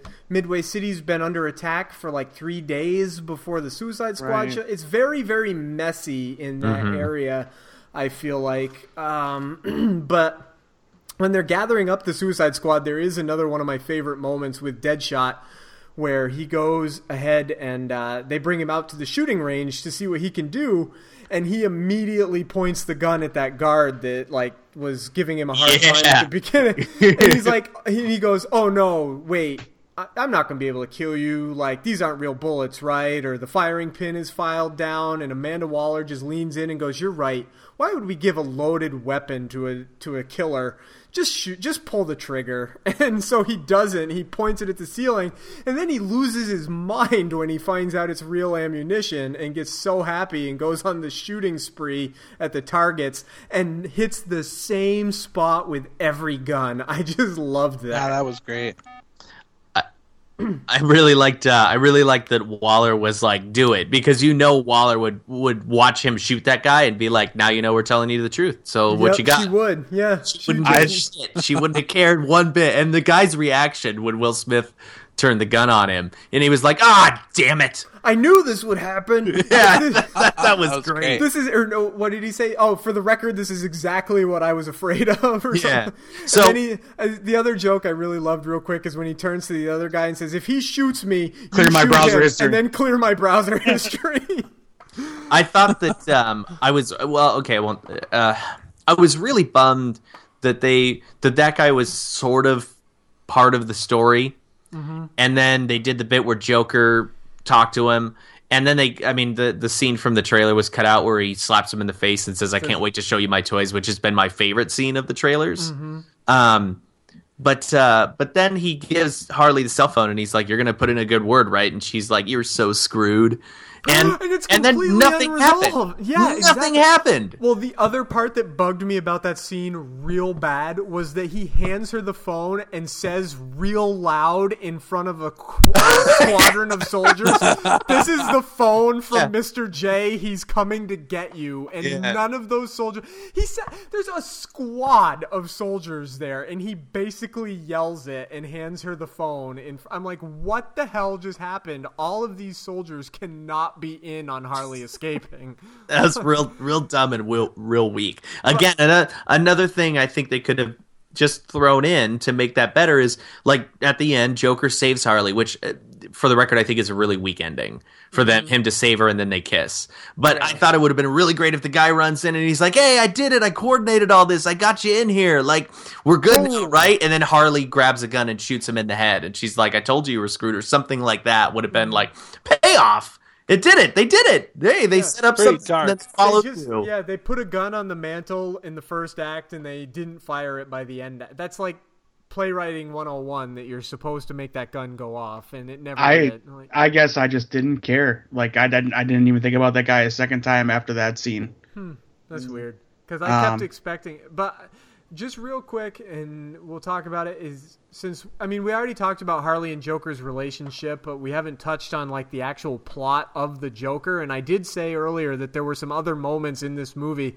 where I really enjoyed him as the Joker. One of the moments I really enjoyed him as the Joker is when he was breaking into the lab where the guy designed the bombs in their necks, and he just slaps the pad to the window and he has that guy's wife like held up somewhere with a knife to her throat. Like, that mm. seems Joker to me. Oh yeah, that was a and good one. Yeah, that was part, very Joker. And the other part I did really love that I thought was really Joker was when he is getting that guard and the, he brings the guard in and he's giving the guard some money and he walks in. And he's, you know, doing his blah, blah, blah, blah, blah, blah, blah. And he turns around and he holds his ring out in front of the guy. For the, and the guy leans in and kisses it. And Joker immediately, just like that, goes from being serious to jumping on his lap and going, "I can tell that you really meant that." And he's just like, I thought that was really good, too. Because he walks in all serious and scary and then immediately hops on the guy's lap and is like, "I can tell that you meant that." yeah, yeah. I, I got thrown off when he put his hand up to him initially. I did. And, too. I mean, I do. Re- I do realize. I think he was fucking with him, but yeah. it threw me off at first. Yeah. Um, but yeah, yeah. Both of those scenes actually were were definitely some of the better stuff. At it. And I, I really liked at the end where he's shooting out of the helicopter. I thought. Oh that was, yeah. Oh yeah, yeah. yeah. When he's just laughing his ass off. By yeah. The, yeah. That very, was good too. It felt very, felt very end gamey, right? Mm-hmm. Just How did you guys just feel about the laugh? That, I mean, he, he kind of just had that one laugh and then the crazy laugh when he was shooting the machine gun, but he didn't well, have like a variety of laughs throughout the I movie. Thought it was very variety because the one when he's laying in the circle of the of the knives is just kind of like, ah, that's the, ah, That's ah. the trailer laugh. I yeah, thought they were all like that. They were all a little kind of slow laugh. So I liked it. it. I definitely liked the laugh. I I, I think I he had those two slow. Like, I didn't. Uh, nah, I didn't think the one. I think the one when he was shooting the gun was more of like a genuine, like actual laugh. Well, that yeah, that's what I'm favorite. saying. Yeah, that, that was my. Favorite. That was the only one that seemed different. The rest of the movie, the laugh was the real slow kind of build up and then the yeah. trail off. I think yeah. that was more of like a. I feel like in those moments, he that was more of like a put on, like sarcastic kind of like. I feel yeah, he's definitely you know, forcing it. He's not just laughing. He's he's well, he's doing like it. He's, he's purposefully playing. doing it to be yeah. you know not. I'm not. I don't mean Jared Leto. I mean like in if I'm looking at what I think the character motivation is, I think right. the character motivation is to do it in a. in a put on mode versus at the end where he's not putting on and he's right. firing out of and he's really just having he's a just blast, having a good time mowing yeah. people yeah. down with a machine gun. Yeah. And that's that probably why was... we all like that one so much. Yeah. But uh but I definitely do like the the laugh. But I, I, I kind of feel the same way as Johnny. Throughout the movie I would have been down to see some more laughs. But, but and Jared Leto just does cool laughs. Like the Mister Nobody laugh, it's like classic. Yeah. I think yeah, he definitely pulled from that a little bit. But I Okay, kind of I, have a hard time imagining this Joker going up against Batman. Oh, I don't. I don't at all. I don't at all. No. I, I'll see it. Here's, I could here's see my it. thing. I want him to have more time. Yeah. Here's my thing. Heath Ledger's Joker, I thought, should have been destroyed quickly by Batman with one punch. Uh, I thought there was no viability to them going hand to hand, which made sense because the Joker surrounded himself with, with gangsters and mobsters and stuff. Well, so and he was, he was protected. Hand to hand and, yeah, they didn't really go right, hand to hand until the hand. end, and that's when Batman beat him, right? Uh, because he had a blade in his shoe, and that, that was it. Mm-hmm. Like you know, okay, so that that's fine. I didn't have a problem with that at all because Heath Ledger also did a great job as the Joker. With Jared Leto's, I think Jared Leto can fight. I mean, this Batman is ripped. He is huge. But at the same time, I think this thuggish Joker uh, has a better chance of standing, you know, toe to toe with him. With he left, looks scrappy with, yeah, with, yeah, with weapons. Scrappy. Yeah, but I, here's the thing: like, how many Batman comics have you read where Batman and Joker get in a fist fight? Not like, that isn't. Not you're right. That isn't Joker's deal to get into it. Joker right. can never mm-hmm. be in a fist fight with Batman. He's drawn as like this gangly dude. He's not mm-hmm. getting into fist fights with Batman. The but only time my... he really does is when Batman is at a serious disadvantage. You know, yeah. like when like if Joker gets the opportunity to stab him. Well, like yeah. at the, or or like at the end of The Dark Knight where he's six dogs on him, and then when Batman's distracted, yeah. he yeah. at him with a crowbar. Yeah. You know, kind of deal. Which is exactly, yeah, definitely, yeah. That's that's that's very Joker-y to me. That yeah, was so. What I, what I looked for with Jared Leto's Joker going into it, the Joker should always make you uncomfortable. Always, there should be a moment in the movie or at any characterization of the Joker where you're like, if this guy existed in real life, we're all screwed. Like yeah. this this person, if he gets anywhere near you, you're dead. And I felt when he got that guard, when he's standing behind that guard, you're like, oh man. That's it. And when he goes to get that to the guy that built the collars or the, the implant, like mm-hmm. the dude, like you know that that worked. This this Joker is imposing. He's threatening. He's terrifying uh, in a way that he needs to be to mm-hmm. to kind of have that rule over Gotham City, which is already a terrifying place to live, or should be at least. Right. Um, and I think I think Leto's version of the Joker is yes more modern with the tattoos and being like a gangster or being like a thug and. And that's okay because that's where this is set. That's where this character is set. More modern, more street-level criminal, more modern gangster. Not like that fifties-style gangster, which is where that hat came from that he used to wear in like the animated series and stuff like that. This is a more modern gangster Joker. It's adjustment, but that's fine. It didn't take away from the character for me at all. I thought for sure I was going to get taken out by the tattoos. I thought for sure I was going to get taken out by the way he looked, but with what he wore. It didn't. I didn't care. Because I wanted to see more Joker. Yeah, tattoos um, didn't throw me off as much as I thought. I actually liked a couple of them. The one on his hand, particularly. The one on his I hand dug was those great. Bits. Yeah, um, the face mild. ones I'll I'll never be okay with. No, but they didn't distract me okay though either. Face one. They yeah. did. You know when they distracted me the most is in the one where they recreated the Alex Ross cover. Nah, like, he yeah, had they a, probably didn't belong there, yeah. No, yeah, yeah it was so bizarre. Like, it, it was like this just perfect representation of the Alex Ross cover, and he had the J on his cheek and the damaged on his forehead, yeah. and I was like, fuck, they screwed it up. I think I was too busy weeping like a little girl at that part yeah. when I saw that was, it. I didn't yeah. know. No, but, that, yeah. I can forgive a lot of the, the tattoos, especially, I mean, he, he wears a lot of clothes, right? So it yeah. covers a lot of them. The chest ones I don't like when he's not wearing a shirt. He wore but a it shirt is what it is. Very little in this movie, which was yeah. weird too. Like yeah. he, he went around like with a jacket and no shirt a lot. Yeah. But that's very Jim Lee all-star Batman. That's true. Joker. Yeah. So I, I my my I, I'll say flat out I, I'm not a fan of this Joker. Um, maybe I need to see more of him.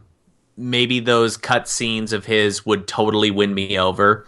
Um, but I, I don't I don't I didn't really enjoy this Joker and his dynamic with the with a lot of people. I mean, certainly I didn't like the way he felt about Harley. He was like too in love with her. Like Randy and I talked about that before. Like yeah. loved her too much for me. But this Joker is a believable Joker in the real world.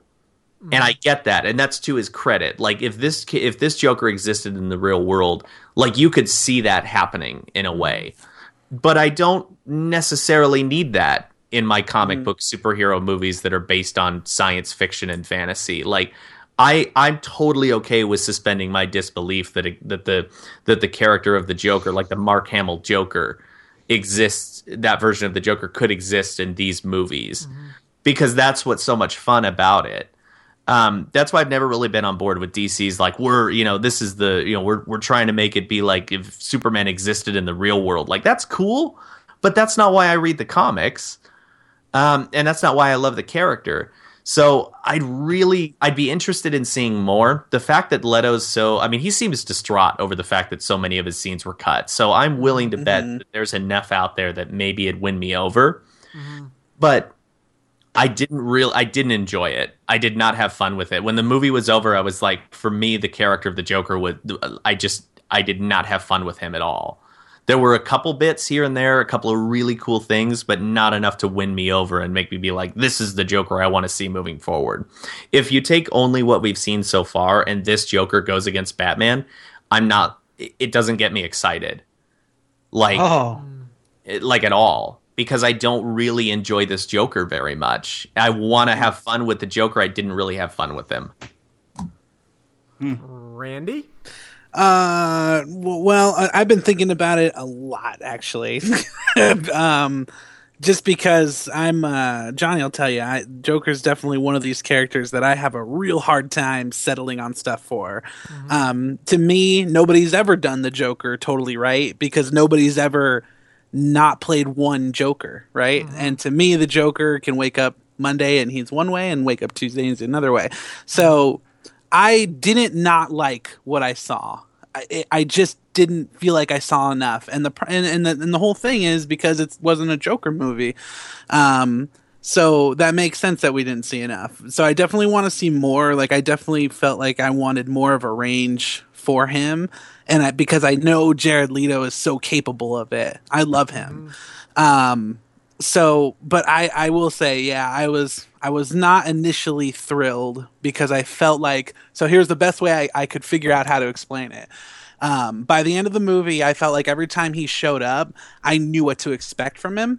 And when I saw The Dark Knight for the first time, I didn't know what the fuck Heath Ledger was going to do. You know what I mean? Yeah, yeah. Um, whereas with this, by his last scene, I was kind of like, I kind of know what's going to happen. And it's not that I, it was bad. It's not that, I, and more and more thinking about it, I actually like it a little more.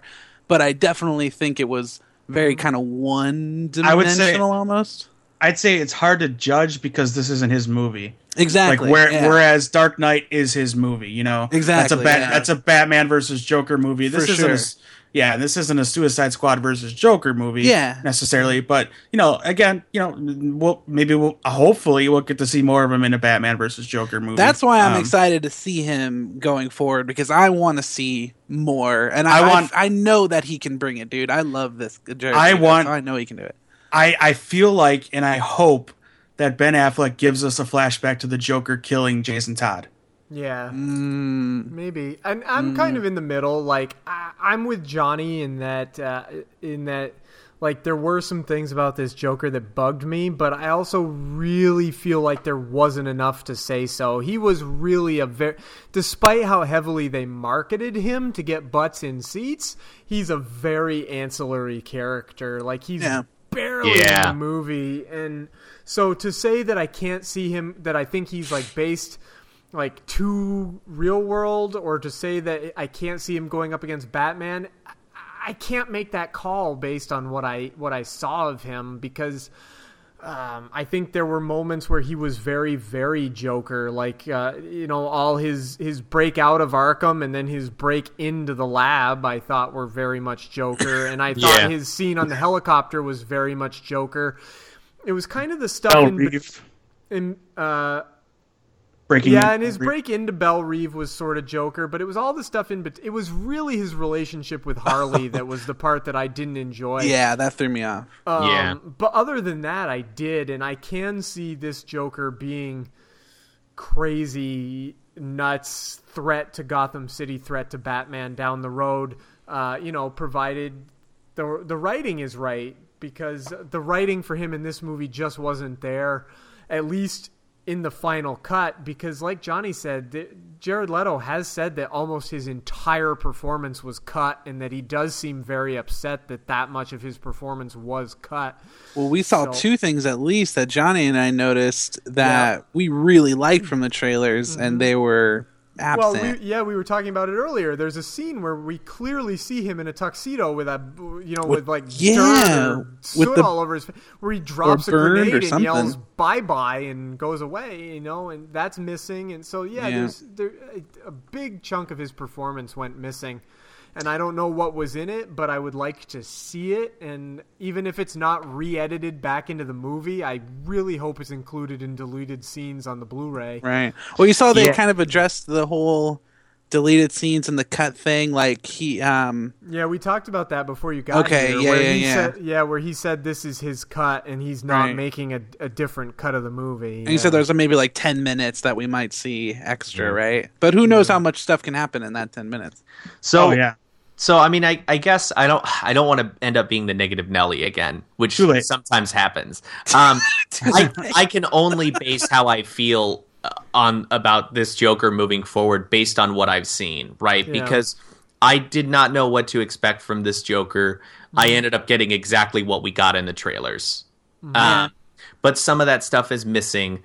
Jared Leto poured a lot of himself into this character, and like Randy said, Jared Leto's like, he's a fantastic actor. He's got mm-hmm. so much range and versatility. Yeah. He's amazing. And, and I totally trust him that he would make a good Joker. It's just what we were presented was n- yeah. was not what I liked um, or, or what I ended up being happy with. That's, so why I guess I that's said, the best yeah. way to say it. In the end, I'm not happy with what I've seen. I'd love to see more, but if, if it's only based on what we've seen so far, the the prospect of this Joker up against Batman, like, mm-hmm. it doesn't get me excited. But throw in ten minutes of Joker stuff, throw in five more minutes of Joker stuff, right? If that wins me over, if I'm like, dude, I can, I'm totally on board with this Joker now, then I'll be excited. Yeah, that's why I said I really haven't seen enough. I really yeah. just think he wasn't in this movie enough for me to make any kind of real call. Like, I liked him fine for parts and not fine. Like, I'm really split on that. So for me, I for said me, when we oh, go ahead, Dave. Go ahead. I was gonna say, for me, the Joker in this movie was like Wonder Woman and B B S. Yeah, uh, I, I wanted more. Um, for sure. And, And I mean, that's that's kind of the cap for me on the, the Joker conversation. I want to say, I know Randy wants to add one more thing, but we're not going to talk at all about Scott Eastwood's character. Yeah, guys, Scott Eastwood, not Dick Grayson. Just because wanted to he throw doesn't that out there. Matter. He's not Dick Grayson. That's he plays the T C character. Are you crazy? Wait, yeah. who does he play? He played G Q Edwards. Oh, huh. Which is not a D C. I just I was made it say, not a D C character at all, buddy. Not a D C. Hang on. Hang on. G Q, uh, something that was Dick Grayson was called a lot in his Grayson comic. Oh yeah, yes. he's, he's like a supermodel. Yeah, yeah, yeah. And that ass. And that, that, that, that Grayson ass. Grayson well, it doesn't matter because he blowed himself up. So we don't know what he said. Batman saved him at the last minute. Yeah, that one no. cool throw-in character was Johnny Frost, though, right? One of Joker's henchmen. Yeah, yeah, that was died cool. in that. Yeah, he was cool. Yep. Guys, that, that Scott Eastwood character that blowed himself up, I hate to tell you, but Zack Snyder directed that scene. That was Dick Grayson. He thought it would be fun was, to blow him up. Oh, he no. thought it was fun. Yeah, no. We're not going to yeah. use him in the future, he, he so we might as well fun. just kill him. Yeah. Not acceptable whatsoever. It's just in the credits. It's just name is It's in the Dick. credits. You missed it. You blinked and you missed it. I, I got number one. I got to say, I love it when, when these fan theories go crazy, right? And they're totally and ridiculous. So mad and everyone when gets it's so not. yeah, yeah. They're they're like, ah, oh, I hope it turns out to be something, and then it's not. And they're all angry. Like that's your own fault. No, it goes. It goes this is this, Listen, you skipped a step, Johnny. This is how it goes. It goes. Man, I hope he's playing Dick Grayson. Guys, did you hear Scott Eastwood is playing Dick Grayson? Fuck, right. Why isn't he Dick Grayson? Somebody told. I was promised Dick Grayson was in it. Right. Fuck you, David Ayer. We've made jokes about that too. Like he's just in the restaurant. And he's just like, hey, I really want some dick tonight. Did you hear that? He said Dick Grayson's gonna be in the movie. I think I think it's it's a missed opportunity for sure. I, I think it would have yeah. been cool. Yeah, well, it would have been cool. He's big. Aside from killing him, I mean, geez, you can't yeah. kill him. Anyway. All right, guys, we're closing in on two hours. Is there anything else you want to oh. say about Suicide Squad? Better than B V S. Better okay. than B V S. Yeah. Uh, also better than Iron Man three. Okay. Oh.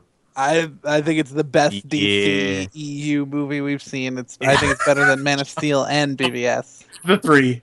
You're yeah. wrong about one of those movies, but you're right about the other one, and you can decide which one it is. I don't. Know. I don't. I already know which one you think it is, but you're wrong. I, you're not I, my favorite pal anymore, Ray. Oh, I'm no, no. You're not I, fighting again. I will say that Man of Steel, I think, is a better movie. That, but that doesn't mean that I like Man of Steel. I know. I'm just. You know, I, just I just wanted to reignite my fight with Randy for no I'm reason. Done, I'm done with that movie. No, I, I, I definitely think it's a step, a, a step in the right direction, even though it doesn't really feel like that was the intention. I feel like David Ayer just made the movie he wanted to make. Yeah. Regardless of what happened with B V S, so. Yep. I, I'm just happy that it wasn't as bad as B V S, and I'm happy that I walked out of the theater with plenty of good things to say about it, because yeah.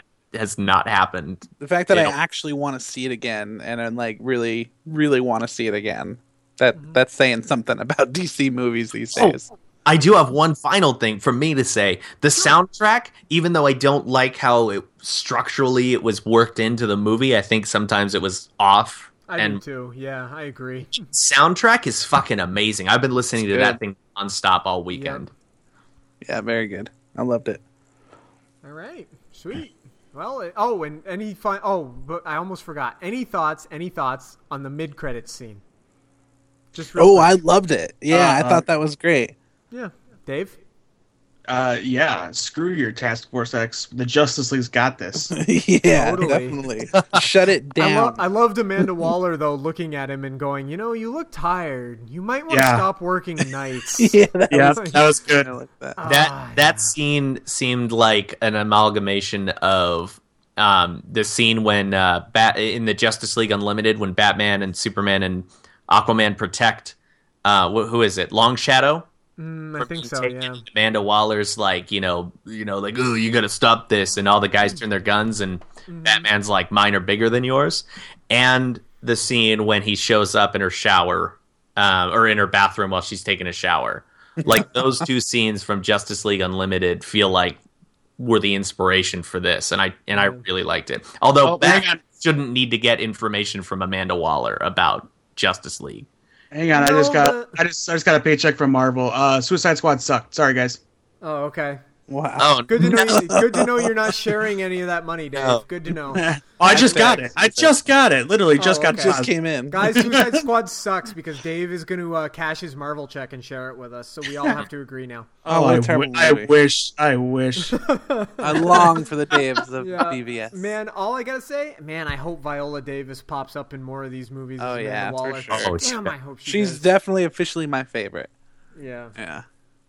All right. Well, guys, I think we've uh, said as much as we can say. Everybody, if you haven't seen it yet and you listen to this movie, I want to just say – or and you listen to this podcast, rather. I just want to say you fucked yourself because we gave away all the best stuff, but still go out and see it anyway. Uh, guys, uh, we, did, we, didn't, for- we didn't talk about Aquaman being a big role in this movie, though. So you oh, still yeah, have, you have that to look forward to. Guys, yeah. Uh, oh, totally. no. Totally. Dave, since you are the big boss at Atomic Geekdom, why don't you uh, go ahead and promote all your stuff first? Daddy Dave.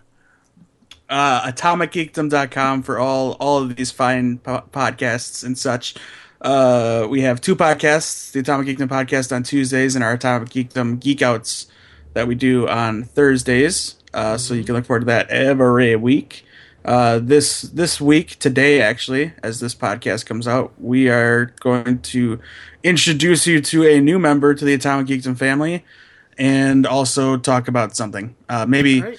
We have two topics in mind. One of them is possibly going to be, is Hollywood out of creative ideas? Sweet. Dave, you missed one of yeah. your podcasts. Do I have to do I have I was, to pimp it for you? I wasn't done talking, but... Oh. you sounded like you you sounded like you, like you were wrapping up. Yeah, it Dave. sounded like you were about done. Uh, we are on Twitter at Atomic Geekdom and on on, on Facebook uh, slash Atomic Geekdom. Also, we have a pro wrestling podcast called there Ringside Geeks, and they're on Twitter at Ringside Geeks, and you can find us pretty much every every two weeks. Awesome. Johnny and Randy, just two pals. Talk about it. Hey, we're just a couple of pals. We're just two guys, two buddies, two two best pals, and we talk about movies and comics. And I don't buy it. You don't buy it. Yeah, we're the bestest of friends, and we talk about comics and movies and video games. What else? What else, Johnny? Well, I'm gonna hop in real quick because I feel like you're not selling it. Everyone, Johnny and Randy here, we're like just we're just two pals where we talk about movies and T V guys. shows and comics and all that whatever stuff. else we feel like doing. We have a great time. Uh, we're this also on the fine. Atomic Geekdom website. Um, Papa Dave's been really great to us, so we oh, definitely Dad, love Dave being a part best. of the family. Thank you, Dave. We okay. love you very much. I love you. Randy oh, says terrible that, things. Sounds like I'm a pirate. Back. Um, listen, it was great having you. So, I mean, I look forward to taking over when you're gone. It's like a retirement speech. I was like, what? uh, you can find us on uh, iTunes, Google Play. We're also on Twitter at Just Two Pals. Uh, I'm going to jump right in here. It's oh. at Just Two Pals with a two. Oh, God. I want to make sure everyone gets that. Yeah. Don't look for Just Two Buddies. Don't do yeah. it. You won't no, find them. They're just two pals. Pals. If you Google Just Two Buddies, you're just going to get porn. Probably. Yeah, yeah. I don't know what yeah. that is. Oh, really? Really? Uh, like, like good porn, or are we talking like? Gay well, porn? it's it's called Weird. Just Two Buddies. So what do you think? So it's, yeah, buddies right. with a B U T T. Just, just that's good. I love it. Oh man, we should do an X X X parody, buddy. Oh yeah. The, the not so Suicide Squad. I don't know if you if you go back in the two in the if you go back in the Just Two Pals catalog and listen to them describe their Christmas album cover, you're pretty close to a triple X parody. That's true. Oh yeah, it's great. Go find it for yourself. I guys, thanks for being here on on this podcast with me. Thanks, thanks for having us. Yes, yeah, and thanks, and uh, I look forward to the next time I have all of you on. If you want to hear all of Two Broke Geeks information, stay through the credits. That's where I put all the information, except I keep got I gotta keep remembering to put the uh, email address in there because some listeners have said they wanted our email address. It's uh, the two broke geeks at yahoo dot com, and uh, you can do that, and all the rest of the contact information is in the credits. Justin will be back, not next week, but soon. Bye, everybody. Ha, ha, ooh, he, ha, ha. And I thought my jokes were bad. The Two Broke Geeks podcast is a production of Two Broke Geeks Entertainment in conjunction with Atomic Geekdom. Find us online at two broke geeks dot com, on Facebook, facebook.com slash Two Broke Geeks Podcast, and on Twitter at two b g pod. And find Atomic Geekdom online at atomic geekdom dot com and on Twitter at Atomic Geekdom. Please subscribe to the show on iTunes and leave us a nice review. It really helps us out. Thanks.